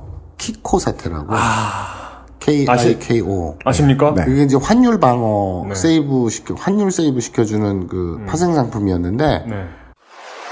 네, 2008년 수십 개의 중소기업들이 파산하고 이 손실을 일으킨 이 키코 사태 있습니다. 키코란 환율이 일정 범위 안에서 움직이면 가입자가 미리 약정한 환율로 달러를 은행에 되팔 수 있는 어, 파생금융 상품입니다. knock-in knock-out이라는 영문의 첫 글자를 따온 것으로 평상시에는 환위험을 줄일 수 있지만 환율이 약정한 범위 밖으로 나가면 가입자가 큰 피해를 입게 되는 구조입니다. 키코는 2006년부터 2008년 초까지 집중 판매됐습니다. 이후 2008년 글로벌 금융위기의 여파로 환율이 폭등하면서 은행과 키코 계약을 맺은 상당수 중소기업들이 천문학적인 손실을 입으면서 키코에 대한 불공정 논란이 확대됐습니다. 그러나 결과적으로 키- 검찰의 키코 사건 수사는 무혐의로 종결됐고 대법원도 은행의 손을 들어줬습니다. 피해 기업들에게 불리한 결과 내용만이 좀 나온 것인데요. 알고 봤더니 환율 때문에 얻는 내려왔을 때 얻는 그 가입자의 이익은 제한적인데 네. 환율이 올렸, 올랐을 때 거의 자기 건실한 기업 자체를 뺏겨요. 네. 그런 구조를 해가지고 네. 근데 이거는 이 법적으로는 잘 빠져나가게 문제가 없어요. 사인 다 읽고 사인했으니까. 그러니까 승소 판결해 놨거든요. 키코 쪽에. 네. 그렇습니다. 예. 지금 문제가 되는 것은 빚권하는 사회. 밑돌 빼서 윗돌 괴기. 이것을 지금 우리가 언제까지 할 것이냐. 묘기네요, 묘기. 네. 진짜 실로 하루하루를 신기하게 버티고 있는 거예요. 네. 여러분들이 케이블 TV를 틀었을 때 줄기차게 나오는 저축은행과 대부업체의 광고들. 네. 이거는 그냥 아 어떤 한 개인의 불행의 시작이 아니라 네. 대한민국 자체 네. 그 양극화라는 뭐 이게 그 진짜 밑돌 빼서 밑돌 개는 네. 이런 것들을 전형적으로 보여주고 있는 거예요. 그 규모가 커지, 커지면 커질수록. 네. 그리고 그 그들의 광고가 그들이 스폰서하는 스포츠 구단이 많아지고 그들의 광고가 점점 세련돼짐에 따라 예, 더 심해지고 있는 거라고 볼 수 있겠네요. 네. 지들이 그렇게 서민 경제 그러고 싶으면 예, 그 저축은행 쪽으로 발을 넓힌 다음에 예, 그런 채권 매입이라든지 예. 그 소액 대출해서 네. 추심 나서지 말고 그 저축금리 올려가지고 음. 그거는 하고 그 서민금융으로서 그걸 해도 충분히 이익을 낼 수 있거든요. 바쁠 땐 택시도 타잖아. 바쁠 일이 없는데 택시가 편하지 않아요? 에어컨도 빵빵하고 그 택시 기사가 되게 친절해 이준하고 있는 거죠. 근데 쟤네들이 태워주는 택시는 할증이 40%. 그렇죠. 네. 근데 그런 생각을 했어요. 이건 그냥 소회고 그냥 개인적인 느낌인데 네. 1950년에 나라가 잿더미가 됐잖아요. 네. 그리고 나서 그리고 60, 6, 70년대는 열심히 일했죠. 네. 실제로 열심히 일했고 그거 아세요? 박정희가 처음 쿠데타 일으켰을 때 그 장준하 선생도 환영한 거 아세요? 네. 실제로는 그래. 처음 이렇게 그 음, 5.16 네. 딱 일어나자마자는 네. 하도 정치권이 개판이니까 뭔가 들어 엎어야겠다는 게 실제로 국민들 사이에 많았어요. 네. 그 알실 1회에 나옵니다. 아, 네. 진보 진영도 환영을 했고요. 네. 그러니까 뭐 그때 박정희가 수출 주도, 뭐 중화학 주도, 지금 재벌 몰아주기 그 당시에는 뭐 어쩔 수 없었거나 혹은 잘한 선택이었다고 볼 수도 있죠. 네. 분명히 이제 우리나라가 경제 도약을 한데 일정 정도 성과가 있으니까. 네. 그게 뭐 그 전 정부인 장면의 경제 개발 계획을 그대로 가져다 쓴 거다 이런 얘기도 있지만 아 어쨌든 박정희가 성공한 거잖아. 가져다 쓰든 뭘 하든 해내긴 해낸 거죠. 그건 인정을 하지. 그런데 그 부작용이나 그 폐해가 지금 켜켜이 쌓이다가 그 카페트 위로 올라왔잖아요. 네. 그죠? 장판 위로 올라왔잖아요. 거기다가 80년대 또 아주 그 critical한 일이 있었죠. 강남 땅 투기. 아. 강남 개발하면서 네. 저 배추밭 무밭이 네. 갑자기 황금밭이 된 거예요. 네. 네. 그 사람들이 배가 아플 수밖에 없지. 네. 뭐저 밑에 강남에 이상한 밭대기 하나 있었던 놈이 갑자기 빌딩을 세우고 뭐 이러니까 네. 온 나라가 한탕주의로 매몰되기 시작한 거예요. 네. 그러니까 집, 땅 이게 모든 그 신화, 온 사회의 에너지가 집중된 거죠. 노무현이 그때 부동산 그거 거품 때 잡겠다고 했더니 네. 다들 나온 소리가 뭐였냐. 그래, 말은 맞아. 하지만 천천히 하거나, 우리도 뭐, 그, 소위 그 부모, 80년대 그 부모를 돈 지금 딱 우리 세대. 네. 그럼 우리 노후는 지금 갑자기 어떡하라고. 그렇게 부동산 다 막아버리면. 가장 좋아하는 말. 시기상조입니다. 그렇죠. 천천히 가야지. 네. 너무 급격하면 안 되지. 그 땅- 한탕주의를 결코 그 고리를 끊지 않겠다는 얘기거든요. 땅 때문에 부자가 된 사람들은 제가 그렇다고 해도 본능적으로 싫어하면서 우리 자식들이 돈 벌 방법이 막히는 거 아닌가라고 겁을 먹고 땅 때문에 돈을 벌지 못한 사람들은 나는 이래 저 이래 해도 안 되고 저래 해도 안 되는데 내가 만에 하나 돈을 벌 수 있는 부자가 될 방법까지 막아버린다니라고 생각하는 양쪽이 모두가 아직 내 턴은 오지도 않았는데. 뭐 그렇죠. 이걸 개인 줄 아는 이게 대한민국이 결과적으로는 그냥 아싸리판이에요. 야박 도박판이에요. 아싸리판이 뭡니까? 로또판, 그 도박판. 아 이긴 사람이 아싸리 좋아하는 아니 그러니까 한탕. 네네네네. 이건 그냥 로또죠. 네. 그냥 온 사회가 로또인 거예요. 그러니까 그 2회 때 저 김재원 교수님이 하신 말씀이 우리 방송에 이렇게 계속 눅눅하게 붙어가지고 흐르고 있잖아요. 무슨 말씀이요? 성공한 반칙은 처벌하지 못한다. 음. 이게 이제 쿠데타라는 말을 제가 살짝 바꿨습니다만은 네. 그 한탕주의도 같은 개념이죠. 그 왼손에는 한탕주의, 오른손에는 배금주의. 그죠? 그러니까 이 나라가 어떤 철학적 배경도 없어. 그러니까 내가 왜 부자가 돼야 되며 내가 부자가 되면 뭘 할 것이며 뭐 그 사회적 지도층이 되가 뭐 이런 게 없이 그냥 덮어놓고 대박 나세요 부자 되세요 그게 덕담이잖아요. 사실은 어떻게 보면 되게 황당한 거예요. 인성 차원에서 네. 나라 전체가 그런다는 건 예. 그게 통용이 된다는 건 자연스럽게. 그러니까 이 뭐 이런 얘기가 좀 하면은 좀 오반데 그 국계론 있잖아요. 국계론? 어, 국민 국가 개새끼- 개조론. 아니 국가 국민 개- 개새끼론. 국계론. 국민 개새끼론. 아 국민 개새끼론 어. 그런 게 뭐예요? 그러니까? 국민들이 개새끼니까 네. 이명박 뽑히고 박근혜 뽑히는 거다 뭐 이런 얘기. 아 패배에 지친 사람들의 어. rhetoric. 근데 그걸 반박하는 사람들은 또 이렇게 얘기하잖아. 또 그러면 김대중 노무현 뽑은 국- 국민은 뭐 어디 다른 나라 국민이냐 이런 얘기 하잖아요. 네. 근데 까놓고 얘기하면 뭐 김대중 그때 JP랑 연합해서 간신히 이겼고 그것도 아까 그 어저께 우리가 처음에 얘기했듯이 후보 때 재협상 얘기 꺼냈다가 조선일보에 호통을 듣고 쑥 네. 들어가고 네. 온 눈치 다 보고 조심조심하고 그 보수 원조라는 JP랑 손 잡고도 나라를 말아먹은 쪽한테서 아주 미소 미미한 차이로 간신히 이겼잖아요. 아 이거 무슨 결론 말씀하실지 기대되는데요. 네, 그리고 뭐 노무현 같은 경우는 순전히 개인기지 뭐 사람들 가슴에 불을 확 찔른 오랜만에 나온 걸출한. 근데 그거 빼고 새누리당이 맨날 이겨요. 네. 왜? 새누리당은 희한하게 돈을 벌 수 있게 해줄 것 같거든. 어. 그죠? 네. 이 도덕적 해이, 우리가 지금 대출, 대부업, 막 이런 얘기 하지만 손가락질하고 욕하고 이런데 어디서 금리 높게 쳐줄게 투자 좀 하세요. 네! 하고 한단 말이에요. 제일 웃긴 게 그거였어. 정몽준을 찍으면 자기도 부자가 되는 줄 알고 나경원을 찍으면 자기도 누가 피부 관리해 주는 줄 알고 홍정옥을 찍으면 잘생겨지는 줄 안다. 영원히 오지 않을 결과. 진짜 그런 그런 멘탈이 있거든요. 예, 그런 마인드가 있는 것 같아요. 그래요. 근데 그러니까, 그러니까 이게 저 사람이 어떤 정책을 펼칠 것 같은 게 아니라 그러니까 그들에게는 투표지가 이렇게 보이는 거죠. 당신이 좋아하는 건 무엇입니까? 1번 돈 많은 사람 이런 거. 아, 네네네. 근데요, 요새 그런 생각이 들어요. 욕망의 정치, 네. 떡고물. 네. 아니, 내가 새누리당 찍는다고 내가 재벌이 되진 않아. 하지만 저 재벌 언저리에서 어울리면 네. 뭐라도 10원 한 장 떡고물이라도 그게 비록 정의와 정당한 방법은 아닐지라도 네. 뭔가 떨어질 것 같거든. 네. 그러니까 왜 그런 말 하잖아요. 친구들도 이- 저 잘난 놈 친구들 있어야 뭐 인맥도 뭐 어쩌고 좋고 이런 거 있잖아요. 네. 새누리당은 그런 게 있단 말이지. 음. 그런데 그런 욕망의 정치가 네. 지금 약발이 다 돼가고 있다고 봐요, 저는.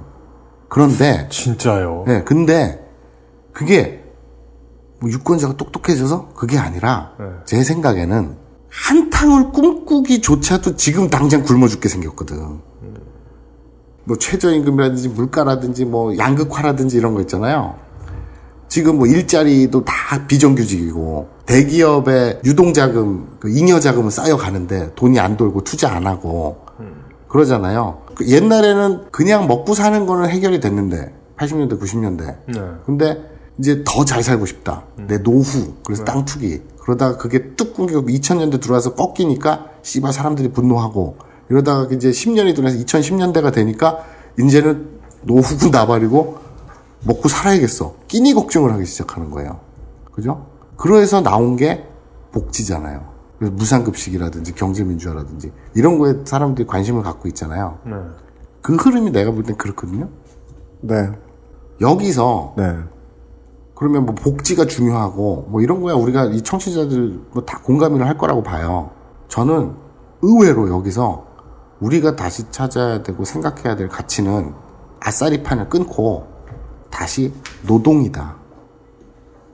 좀 뜬금없는 그 결론 같지만 아, 저는 이제 마사오님을 아니까 이게 중첩이 돼요. 저는 저는 그러니까 마사오님을 모르는 것 같아요. 그 이제 본인의 유동성의 위기 때문에 음,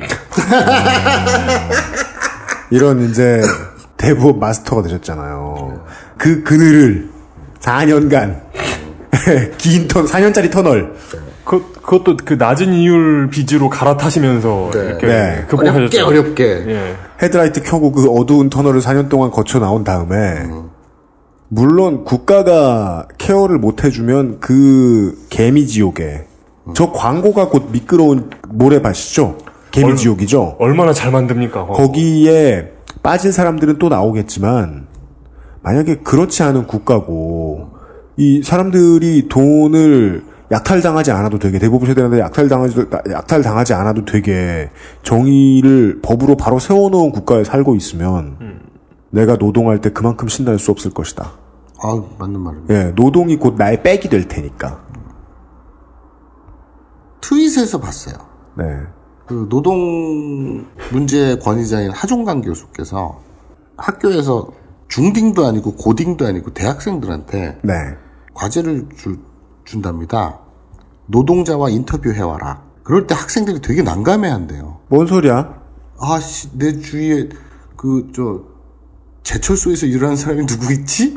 아, 노동자라는 단어의 개념을 모르는군요. 목수가 누가 있지? 아니면 건설 노동자. 네. 그 지나가다 보면 공사 현장에서 이렇게 깃발 들거나 네. 포크레인 운전하거나 네. 아, 그 갑자기 그냥 새벽에 보도블럭이나 이제 아스팔트 까고 네. 공사하는 인부들 가가지고서 저 인터뷰 좀 할 수 있을까 요?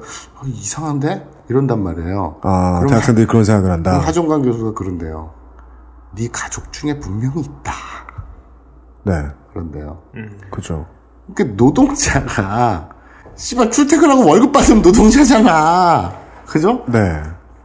근데 아니, 그 월급이 아니어도. 네, 그러니까 우리나라에서 그러니까 뭐 예술 노동자라고도 하고 그러니까 일해서 먹고 살면 노동자 출퇴근도 안 할 수도 있고. 근데 이 우리나라에서 특히나 이 노동자라는 단어 그러면은 그 대학생들은 제가 예, 이용은 제가 고용하고 있는 개드립 노동자입니다. 이렇게 네. 말하면 무슨 소리인지 못 알아듣겠네요. 그러니까요. 새끼 저 안 웃긴 소리 하고 있네. 이렇게 생각하겠네. 음. 정말인데. 노, 그러니까 노동자인데 네. 자신이 노동자라고 자각을 하지 못하는 아주 기괴한 그럼 자본가 입장에서 음. 노동자인지 자각을 못하는 노동자는 얼마나 부려먹기 쉽겠냐는 거지. 음. 저는 이렇게 이, 런 얘기를 하면서 우리나라의 재벌이나 아니면 뭐 그 정책 위반자들이 왜 이렇게 자국민들에게 가혹하게 대할까 하는 생각을 하다 보면은 맞아요. SM이에요, 이 새끼들. 예, 저 초등학교 2학년 때 담임 선생님이 생각나요. 자, 어떤 분이셨을까요? 어, 그분의 입버릇은 어, 난, 난 조선 놈들이 싫어였어요. 진짜로. 티피컬. 그래가지고 티피컬. 네. 그 일본 가면 얼마나 거, 거리도 깨끗하고 사람들도 좋고 이런. 아, 그런 옛날 어른 되게 많았잖아요. 네, 네. 어디 다른 나라 가면 되게 이렇고 저렇고 좋은데. 나는 나는 그래서 조선 놈들이 싫고 조선 놈들은 잘해줄 필요가 없으니까 맞아라. 뭐 이런 이런 양반이 있었어. 아, 네. 이런 캐릭터가 어디나 있더라고요. 아, 그 패배 의식을 전달하는. 네. 근데 그 근데 이, 이런 이런 의식이 네. 예, 이르, 그분은 시골에서 초등학교 선생님을 2학, 초등학교 2학년생들을 놓고 그렇게 하고 있었지만 네. 그 우리나라의 정책 위- 정책 위반자들도 비슷한 마인드 국민을 놓고 그런 소리를 하니까. 그러고 하고 그렇게 하고 있는 게 아닌가 하는 생각이 들더라고요. 가만히 있지 않은 사람들을 종북이라고 이렇게 되받아치면 참 좋다고 생각하는. 네. 음. 알겠습니다. 결론이 그러니까 제가 아까 네. 다시 노동이다라는 게 되게 좀 멀리 온 좀 점프한 결론 같지만 네. 곰곰이 생각을 해보면 아싸리판 반칙으로 이긴 승자가 독식을 하게 돼 있는. 그리고 아군인데 내 얘기인데 음. 그걸 타자화해서 도덕적 회의 아니 돈 껐으면 갚아야지 그 당연한 거 아니야? 라든지 내 옆에 이웃이 희생당하는 것을 비웃게 된 이상한 상황. 그렇죠. 그런 것들이 우리들의 욕망이 그 안에 다 녹아 있다고 봐요. 음. 그리고 정말 인지해서 한 목소리를 낸다면 98년도에 이자 제한 폐지되고 20년이 흘렀는데 네. 판이 이렇게 돌아가도록 사람들이 놔뒀을까? 이거는 용인한 거고, 그죠? 우리 손으로 용인한 거고, 우리 손으로 뽑아서 우리 손으로 용인한 거고, 네. 우리 스스로 옥죄고 우리 스스로 고통받는 거잖아요. 네. 그 저배 그 밑바탕에는 우리 자신의 욕망. 물론 욕망이 나쁜 건 아니에요. 잘 살고 싶고 좋은 차 타고 싶고 좋은 옷 입고 싶고 그 욕망이 나쁜 건 아니에요. 맨날 모자이크 보기 싫어. 너 모자이크 갖고 싶어. 욕망이 나쁜 건 아니에요. 네. 욕망을 인정할 수 있는데 네. 한탕주의 아싸리파는 아니라는 거죠. 그렇다면 노동이 진짜 그 가치를 제대로 인정받는 그런 가치관이 사, 그 사회 저변에 흐른다면 네. 이런 지금 그 대출 네. 이것을 접근하고 다루는 방식이 네. 아까 우리가 해외 사례를 들었듯이 훨씬 더 합리적이고 정상적인 그런 모양새를 갖추지 않을까. 돈 넣고 돈 먹는 건 수수료만 받게 하는. 그렇죠. 어제서부터 쭉 말씀드린 그냥 우리나라 대부업 그 바닥 어떻게 네. 돌아가는지 네. 이런 거에 대한 스케치였고 네. 그러면 문제점들을 쭉 나열했잖아요. 네. 그러면 해결 방법들도 이미 나온 거 아닙니까? 음. 그런 것이고 제가 노동 얘기한 거는 음. 쭉이 뭐 취재를 다니고 인터뷰를 하고 기사를 검색하고 하면서 네. 그냥 느낀 소회 그런 거일 뿐인데 네. 아무튼 이 아싸리 파는 좀 없어졌으면 좋겠어요 우리나라에서. 끝나셨습니까? 네. 마사오님의 결론을 못 내면서 살짝 내밀다가 집어넣은 결론을 들어보면 마사오님이 이 5년간의 장기 취재 때문에 정신이 매우 피곤하다 이 문제를 생각하면 그게 좀 많이 느껴집니다. 그리고 또 오늘 오늘 시간도 너무 늦었고. 저희 지금 새벽 1시 50분인데요. 네, 전 진짜 궁금한 게요. 그, 그걸 이제 못 갚으셨을 때가 있잖아요. 그, 이자 갚느라 급급해가지고. 네. 그때 어떤 느낌이셨어요? 미치고 환장하지. 일상적으로 죽고 싶다고. 아니 그러니까 뭐 죽- 나는 죽고 싶다는 생각까지는 안- 나는 죽고 싶다는 생각까지는 안 했는데 솔직히 네. 어마어마한 스트레스인 거예요. 그러니까 눈 뜨면 아 이 돈 어디서 구하지? 땅 파서 나오는 게 아니니까. 네. 근데 내가 일을 안 하는 게 아니잖아. 일을 해. 거의, 거의 뭐, 인간이 깨어있을 수 있는 모든 시간을 일하시지 않았나요? 근데 네. 사람들이 이제 이런 케이스들을 들을 때 네. 산술적으로 생각을 하게 되거든요. 네. 200만 원을 번다. 그럼 이자를 얼마 갚고. 네. 그럼 원금은 이거 해요. 야, 담백 줄이고 술 줄이고 뭐 해서 그 건실해서 이렇게 하면 되지. 뭐 이런 식으로 산술적으로 접근하는데 네. 인생이란 말이에요. 자고 일어났는데 갑자기 예기치 않게 우리 가게 그 강풍으로 인해서 우리 가게 간판이 떨어져 있다든지 네. 그 엄청, 사고들이 텅텅 터져요. 엄청 비싸잖아요. 170만 원인가 뭐 그래요. 아직도 기억하고 계시네. 몇년 전이 그랬다. 그러니까 사람 인생은요 갑자기 뭐 팔이 부러진다든지 네. 예? 그러니까 뭐 무슨 돈 들어갈 사고가 터진다든지 생각지도 못한 엉뚱한 일들이 벌어지면 죽을 힘을 다해서 그 한계점까지 막 바등바등 했다가 뭐 하나 탁 터지면 그냥 꼬꾸라지는 거예요. 떨어지는 거예요. 근데 문제는 그럼 회생할 방법이 있느냐? 없다는 거죠. 여기서 예고 드리겠습니다. 9월 달에 제 희망입니다만 물론 이제 책임 프로듀서가 뭐야, 왜 처음 말해? 책임 프로듀서가 고 하냐 마냐에 따라 내가 막 던질 때 이용의 기분이 이런 거였구나. 이게 방송에 얘기해 놓으면 다 승인을 받으실 수 있을 거라고 지금. 아니 그게 책임 아니라 프로듀서 거- 겸 무책임 프로듀서. 그 책임 프로듀서가 고를 해야 되는 거겠지만 네. 제 바람이기도 한데 아, 9월 달에는 그 재윤경 어, 저 아까 재윤경 에리머니 대표. 대표 인터뷰 와 네. 아, 이건 전화 인터뷰였고요. 네. 직접 찾아뵈서 네. 음, 듣고 싶은 얘기가 있어요. 네. 그 마이크로 크레딧 네. 프로그램이고요. 네. 그리고 재윤경 에드머니 대표와 네. 만나서 인터뷰를 해서 네. 그 마이크로 크레딧에 네. 대해서 깊이 있게 얘기를 하고 싶고요. 그리고 돈 갚지 마라. 그런 운동이 있어요. 네. 그러니까, 그러니까 돈을 안 갚아도 된다 뭐 이런 게 있는데 네. 아무튼 그, 그런 얘기가 이제 어떻게 구성되는지 그 계약 내용이 합법적이지 않았을 때는. 그러니까 아까 그 약탈 대출에 대항하는 거죠. 네. 저항하는 거죠. 어, 그 마이클 모 영화도 나오지 않나요? 네, 그래서 그리고 또 이제 개인 회생 파상 이런 것들. 그래서 제가 일부러 이제 이번에 대출 취재를 하면서 개인 회생 파산 이런 건 뺀 이유가 그러니까 씨발 그돈 안 안 갚고 배째라는 거 아니야. 도덕적 해이잖아. 이런 얘기 나올까봐 뺐는데. 네. 그러니까 어제와 오늘은 피해와 구조와 약탈을 얘기했다면 네. 9월 달에는 희망? 바람 웃긴다만. 뭐 다음 달 그, 그 그러면 결국 다음 달에도 대출 얘기네요. 어? 안 돼요? 예? 안 돼요? 그거 해요. 그, 그 옷 회사 해? 네. 거기 못 털어 이제. 아 속상해 이게 이런 일하면서 제일 짜증나는 게 타이밍이 지나면 취재를 못 해요. 음. 그 그러니까 그거 진짜 정말 정확히 못 한다는 걸 알게 되면 좀 답답해요. 그래도 우리는 후속 보도 차원에서라도 뭔가 하려고 애를 쓰는데 어떤 것들은 타이밍이 지나면 법적으로도 좀 못 건드리고 막. 근데 네. 지금 후속 보도 차원 그 후속 보도 네. 얘기가 나- 나도 그런 그런 게 내가 9월달에 이걸 네. 하고 싶었던 이유가 네. 이걸 쭉 취재 취재하면서 희망을 얘기하고 싶었어요. 왜냐하면 마이크로 크레딧은 네. 취재를 한 내용을 여기다 넣으면 네. 얘기가 너무 길어지니까 그걸 뺀 건데. 네, 알겠습니다. 근데 그 마이크로 크레딧이 좀 이렇게 저변이 확대되고 네. 사람들한테 관심을 불러일으키고 네. 뭐 미소금융 있잖아요. 우리 그 헬스살론 이런 거 있잖아요. 그렇죠, 예. 네. 그게 제대로 굴러가고 있는지 아니면 그건 어떤 그냥 또 다른 병맛인지 네. 그런 것부터 시작해서 네, 알겠습니다. 그런 거를 좀 그러니까 희망 네. 그거를 얘기하고 싶네요. 다음 그 네. 후속 보도 차원에서. 네. 다음 달, 뭐, 판단해 보겠습니다. 와, 밤에 녹음하는 마사오님은, 어, 정말이지, 이, 아, 김태용이 이야기하던, 그, 아브나인 이용고 때하고 비슷해서, 모든 사람들을 다 늘어지게 만드네요.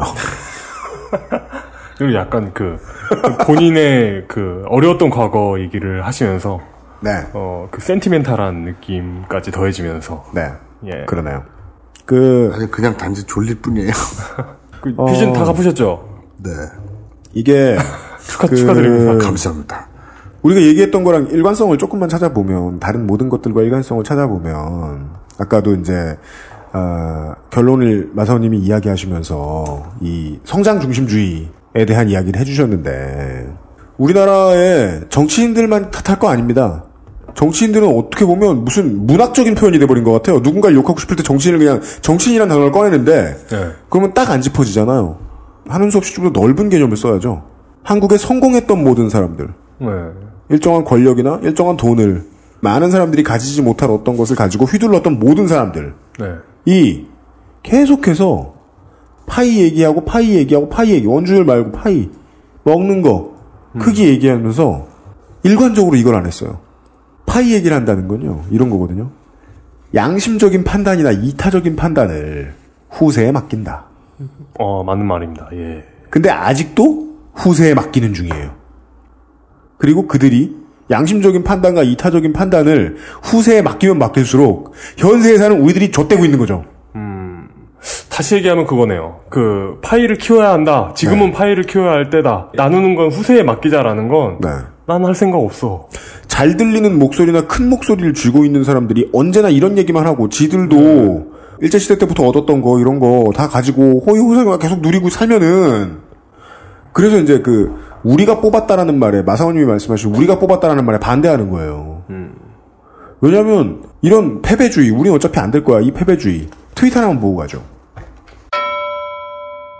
고야 6624님입니다. 정치나 사회에 관심을 가지는 것이 잘못된 거라는 생각이 드네요. 매번 지고 이겨도 휘둘리고 그냥 약육 강식의 줄서기가 답이 아닌가 하는 생각이 드네요. 이 뒤에 있는 뒷줄의 이 말씀은요. 내가 나빠져야겠다는 게 아니에요. 한국에서 살아남으려면 그런 생존 방식이 필요하지 않는가 하는 본능적인 판단이 들어갔다는 거죠. 그 본능적인 판단에 의해서 남을 짓밟는 게 당연하다라고 생각하는 사람들이 많이 나올 수도 있어요. 그건 외상후 증후군이죠. 내 성격이 나쁜 게 아니라 내가 잘못된 판단을 해서 이명박을 찍어줄 만큼 나쁜 새끼인 게 아니라 저는 이걸 외상후 스트레스 증후군이라고 보는 거예요. 그걸 받은 사람들한테 너희들이 잘못 찍었으니 너희들이 다 잘못했다. 라고 욕하고 싶은 분들 많은 거 알아요. 그분들은 그분들대로 자기의 외상후 스트레스를 그렇게 풀고 있는 거죠. 니들이 당해야 된다. 니들이 잘못 찍었으니까.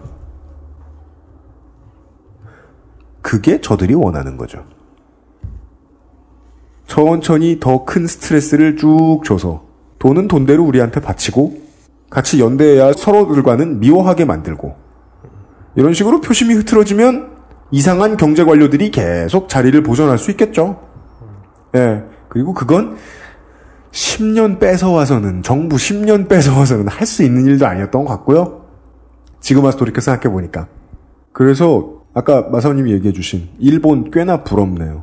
정치적으로 얘기할 것 같으면 우리나라보다 훨씬 후진한 게 분명한 나라인데도. 네. 그리고 이런 상품을 처음으로 만든 나라임에도 불구하고 네. 얘네들이 활개를 못 치게 만들어 놨다니 세상에 나쁜 짓은 옆 나라에다 떠넘기고. 무서운 이야기인데 이게 이게 이번 이제 지난 회가 남양 특집이었잖아요. 이번 회에 제가 가장 말하고 싶었던 공포의 이야기인데요. 그 우리가 이제 지난 회차에서 뭐 광주의 표심이나 뭐 이런 게 얼마나 무서운가 얘기했었잖아요. 한국 사람들은요, 제가 보니까요, 되게 조용히 무섭게 저항합니다. 그 어느 나라보다도 빠르게 아이를 안 낳기 시작했죠. 이게 발전의 일환이라면 가장 무서운 방식이죠. 정리 잘해. 어떤 동물들은요, 인간 아니어도 정신 상태에 위기가 오면 자살을 택하는 동물들이 많습니다. 네, 맞아요. 근데 내가 죽는 거나 대가 끊기는 거나 동물은 좀 비슷하잖아요. 한국 사람들이 그런 방법으로 저항하고 있습니다. 어찌 보면 사회 전체가 자살하고 있는 거네요. 세상 모든, 그러니까 대한민국에 당 다 떠나요. 네. 우리 앞으로 당과 무관하게 정치인들 찾아다닐 겁니다. 필요한 소스가 나오는 곳이 있으면 당과 무관하게 그리고 앞으로 등용 앞으로 또 이제 등용문을 거쳐서 또 데뷔할 모든 정치인들에게 다 말하고 싶은 거예요. 한국인들은 너무 무섭게 저항한다. 그 흐름 안 들리는 소리 좀 읽어줬으면 좋겠다. 예. 이번 주에 그런 이야기를 했고요. 아, 아무래도 기자 한 명이 말이죠. 기동 취재반장 한 명이 5년을 쳐 취재를 했으면 예, 자기 정신을 이렇게 천장에 걸어놓고 취재를 했으면 한 번 갖고 되겠습니까? 다음 달에 좀 더 건설적인 이야기 한번 들어볼 수 있는 시간이 있을까? 원래 그것은 알기 싫다해서 건설적인 얘기 안 하잖아요. 건설로 인해 사람이 죽어라는 얘기 할까? 그렇죠. 예. 예, 건설적인 얘기 한번 들어볼 방법이 있을지 예, 저희 준비 더 해보겠습니다. 얼마나 토목적인 얘기가 나올지. 네. 아직 끝인사도 안 하고 시- 청취자에 대한 예의도 없이 어딜 가서 담배를 피우고 계시는 거예요. 배를 확 풀어놓고, 예? 담배를 내려놓고 XSFM 키친을 떠나세요. 날씨. 더워서. 저, 저 원래 마사오님한테 이럴 때 되게 이렇게 뭐라고 했는데. 그 나이 차이를 알고 아, 나서. 그만해! 짱 늙었어. 이 새끼 웃긴 게, 내가 좀 속아 넘어가고 있는데, 가만히 생각해보니까, 작년에도 이 얘기를 했어. 아, 그 1년에 한 번씩 나한테 이런 얘기를 해. 이용은 의도적으로 있는 중이죠. 예. 아, 제 망각을 조절할 수 있습니다.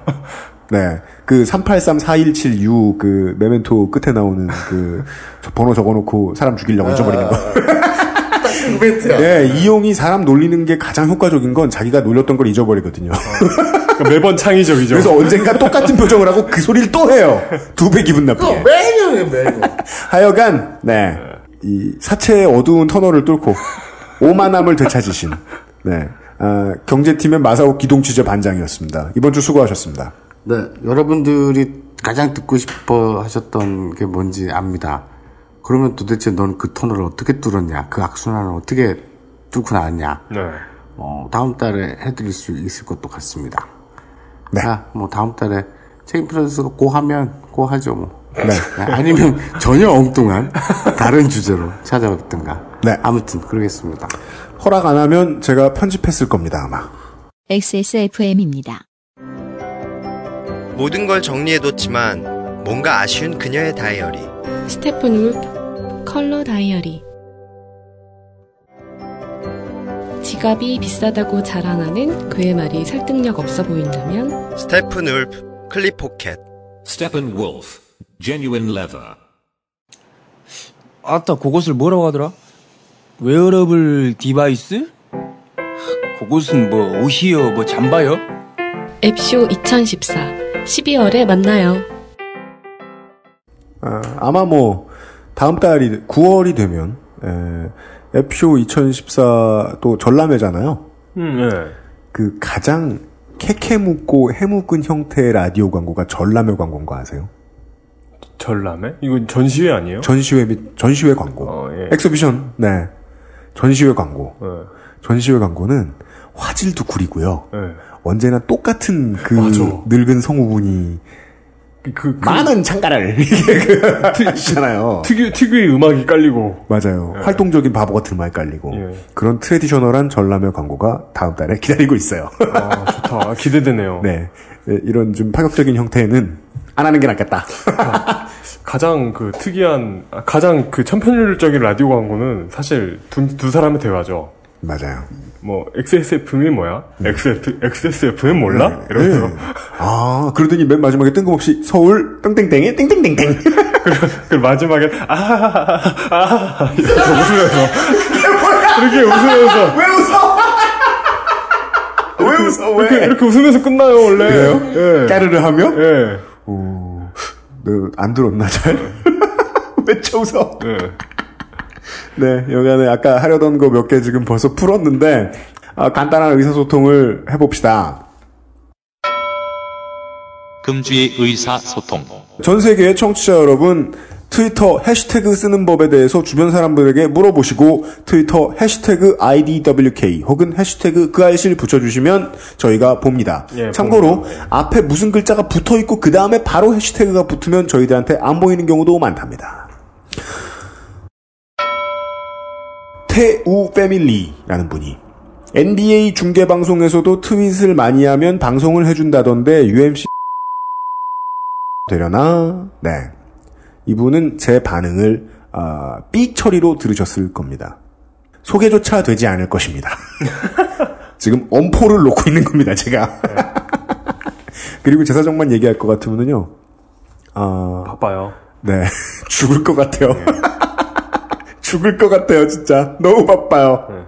아, 그래서 이제 보통 그 선거 방송 준비도 너무 좀 힘든 과정이라 이 물뚱님과 이용이 휴식이 충분히 필요하기 때문에 지난주, 지지난주는 한 주에 한 번씩만 방송을 했던 거였거든요.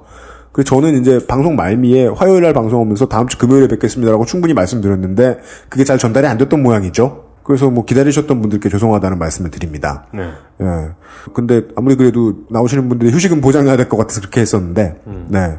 다음 재보선이 오기 전까지는, 다음 재보선이 나온 후에도 가능한 한 방송 분량을 지킬 수 있게 할 방법을 또 찾아보겠습니다. 지금 그러려면은요, 저는 음악은 꿈도 못 꿉니다. 당분간은요. 진영로라는 분이 NG 시간에 나왔던, 네. 개그릴 시간에 나왔던, 고양이 빗어놓은 털로 만든 털골렘의 사진을 올려주셨습니다.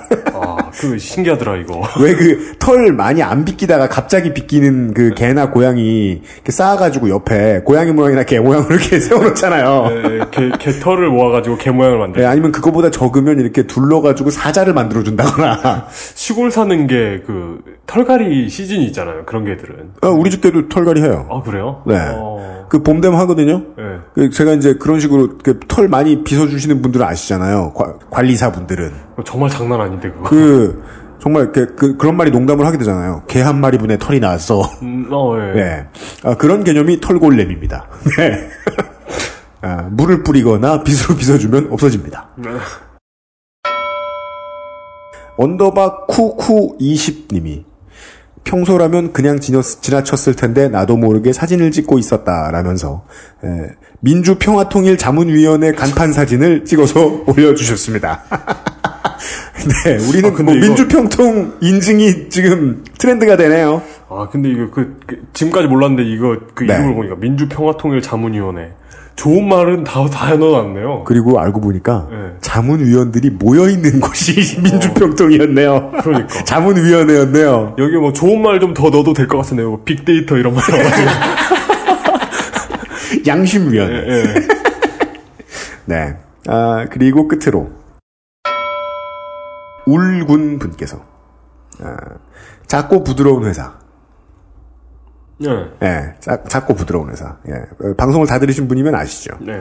마이크로소프트의 전 CEO인 아, 스티브 발머 씨께서 LA 클리퍼스를 어, 농구팀이죠?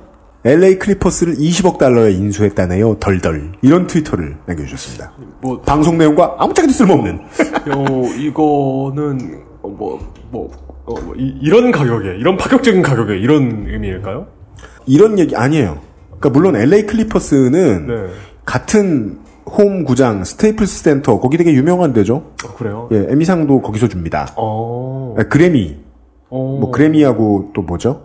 오스카. 음. 예, 보통 이제 스테이플스 센터에서 많이 합니다. 네. 근데 이 스테이플스 센터를 나눠 쓰는 NHL의 LA 킹스하고 LA 클리퍼스, LA 레이커스 이 농구 팀이 있어요. 어. 레이커스는 정말 LA의 팀이거든요. 전국구 팀이죠, 뭐. 되게 그- 비쌉니다. 그 이미 제가 정확히 알진 못하지만 두산 베어스와 LG 트윈스도 같은 자리에 티켓 가격이 다른 걸로 알고 있습니다.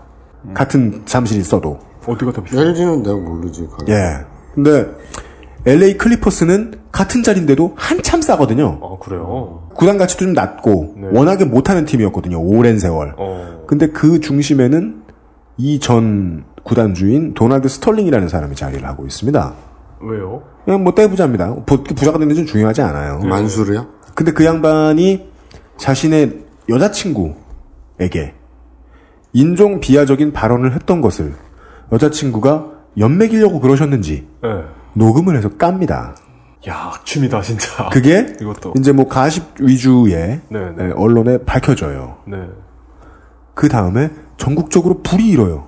음, 근데 문제는 그 결과가 이상합니다. 대한민국 입장에서 보기에는. 왜요? NBA가 나서서 구단주 총회가 긴급히 소집되고 며칠이 지나지 않아 이 구단주를 축출하기로 결정합니다. 오, 좋다. 진짜 좋다. 부자인데 그 사람도 네. 반항하죠. 변호사 선임하고 고소하고. 네. 근데 그 사이에 모든 조치를 다 취합니다. NBA가요? 네. 어, 새로 바뀐 신임 커미셔너가 나타나가지고 이 사람을 몰아내겠다고 자기가 천명합니다. 어, 좋다. 우리나라 입장에서는 한국인이라면 두 가지가 이해가 안 돼요.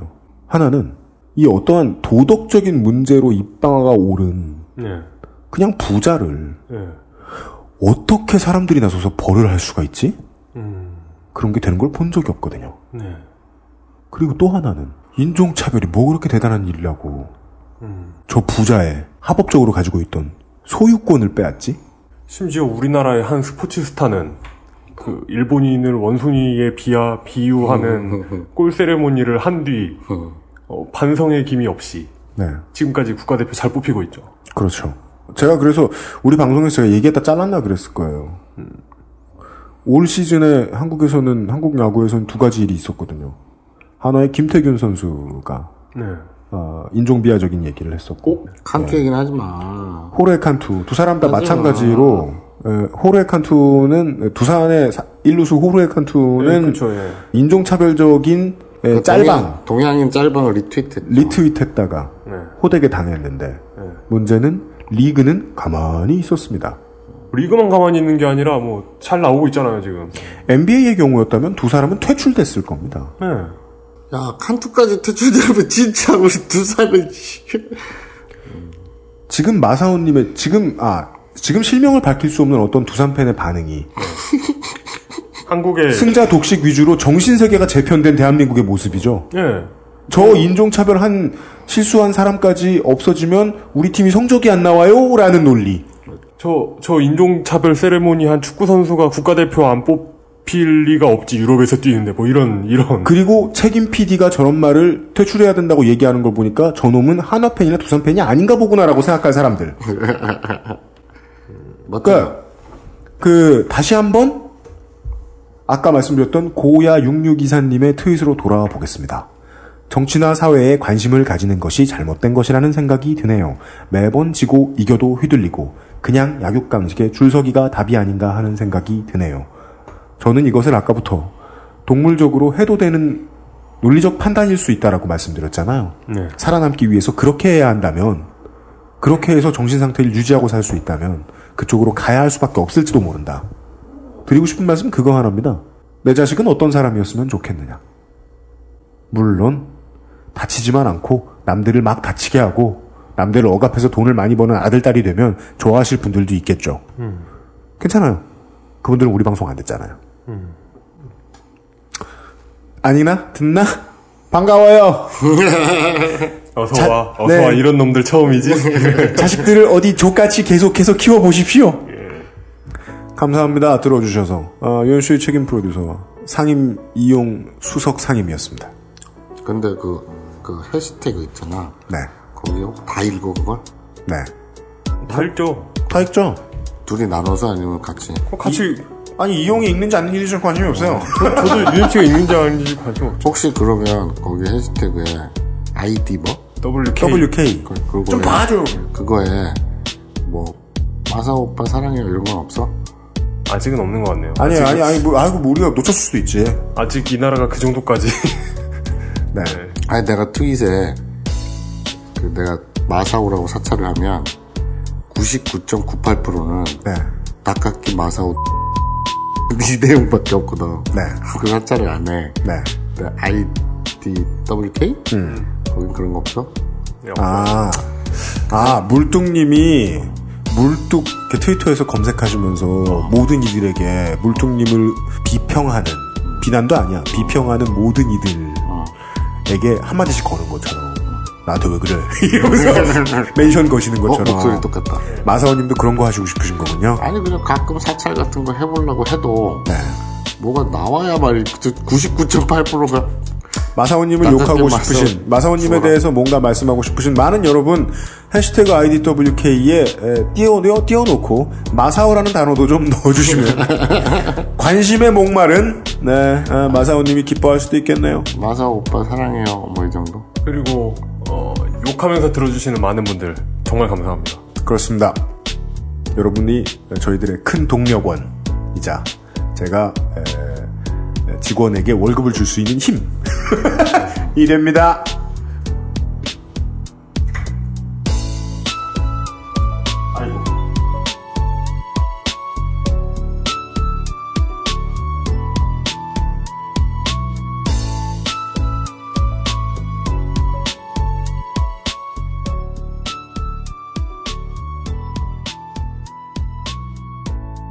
XSFM입니다. I D W K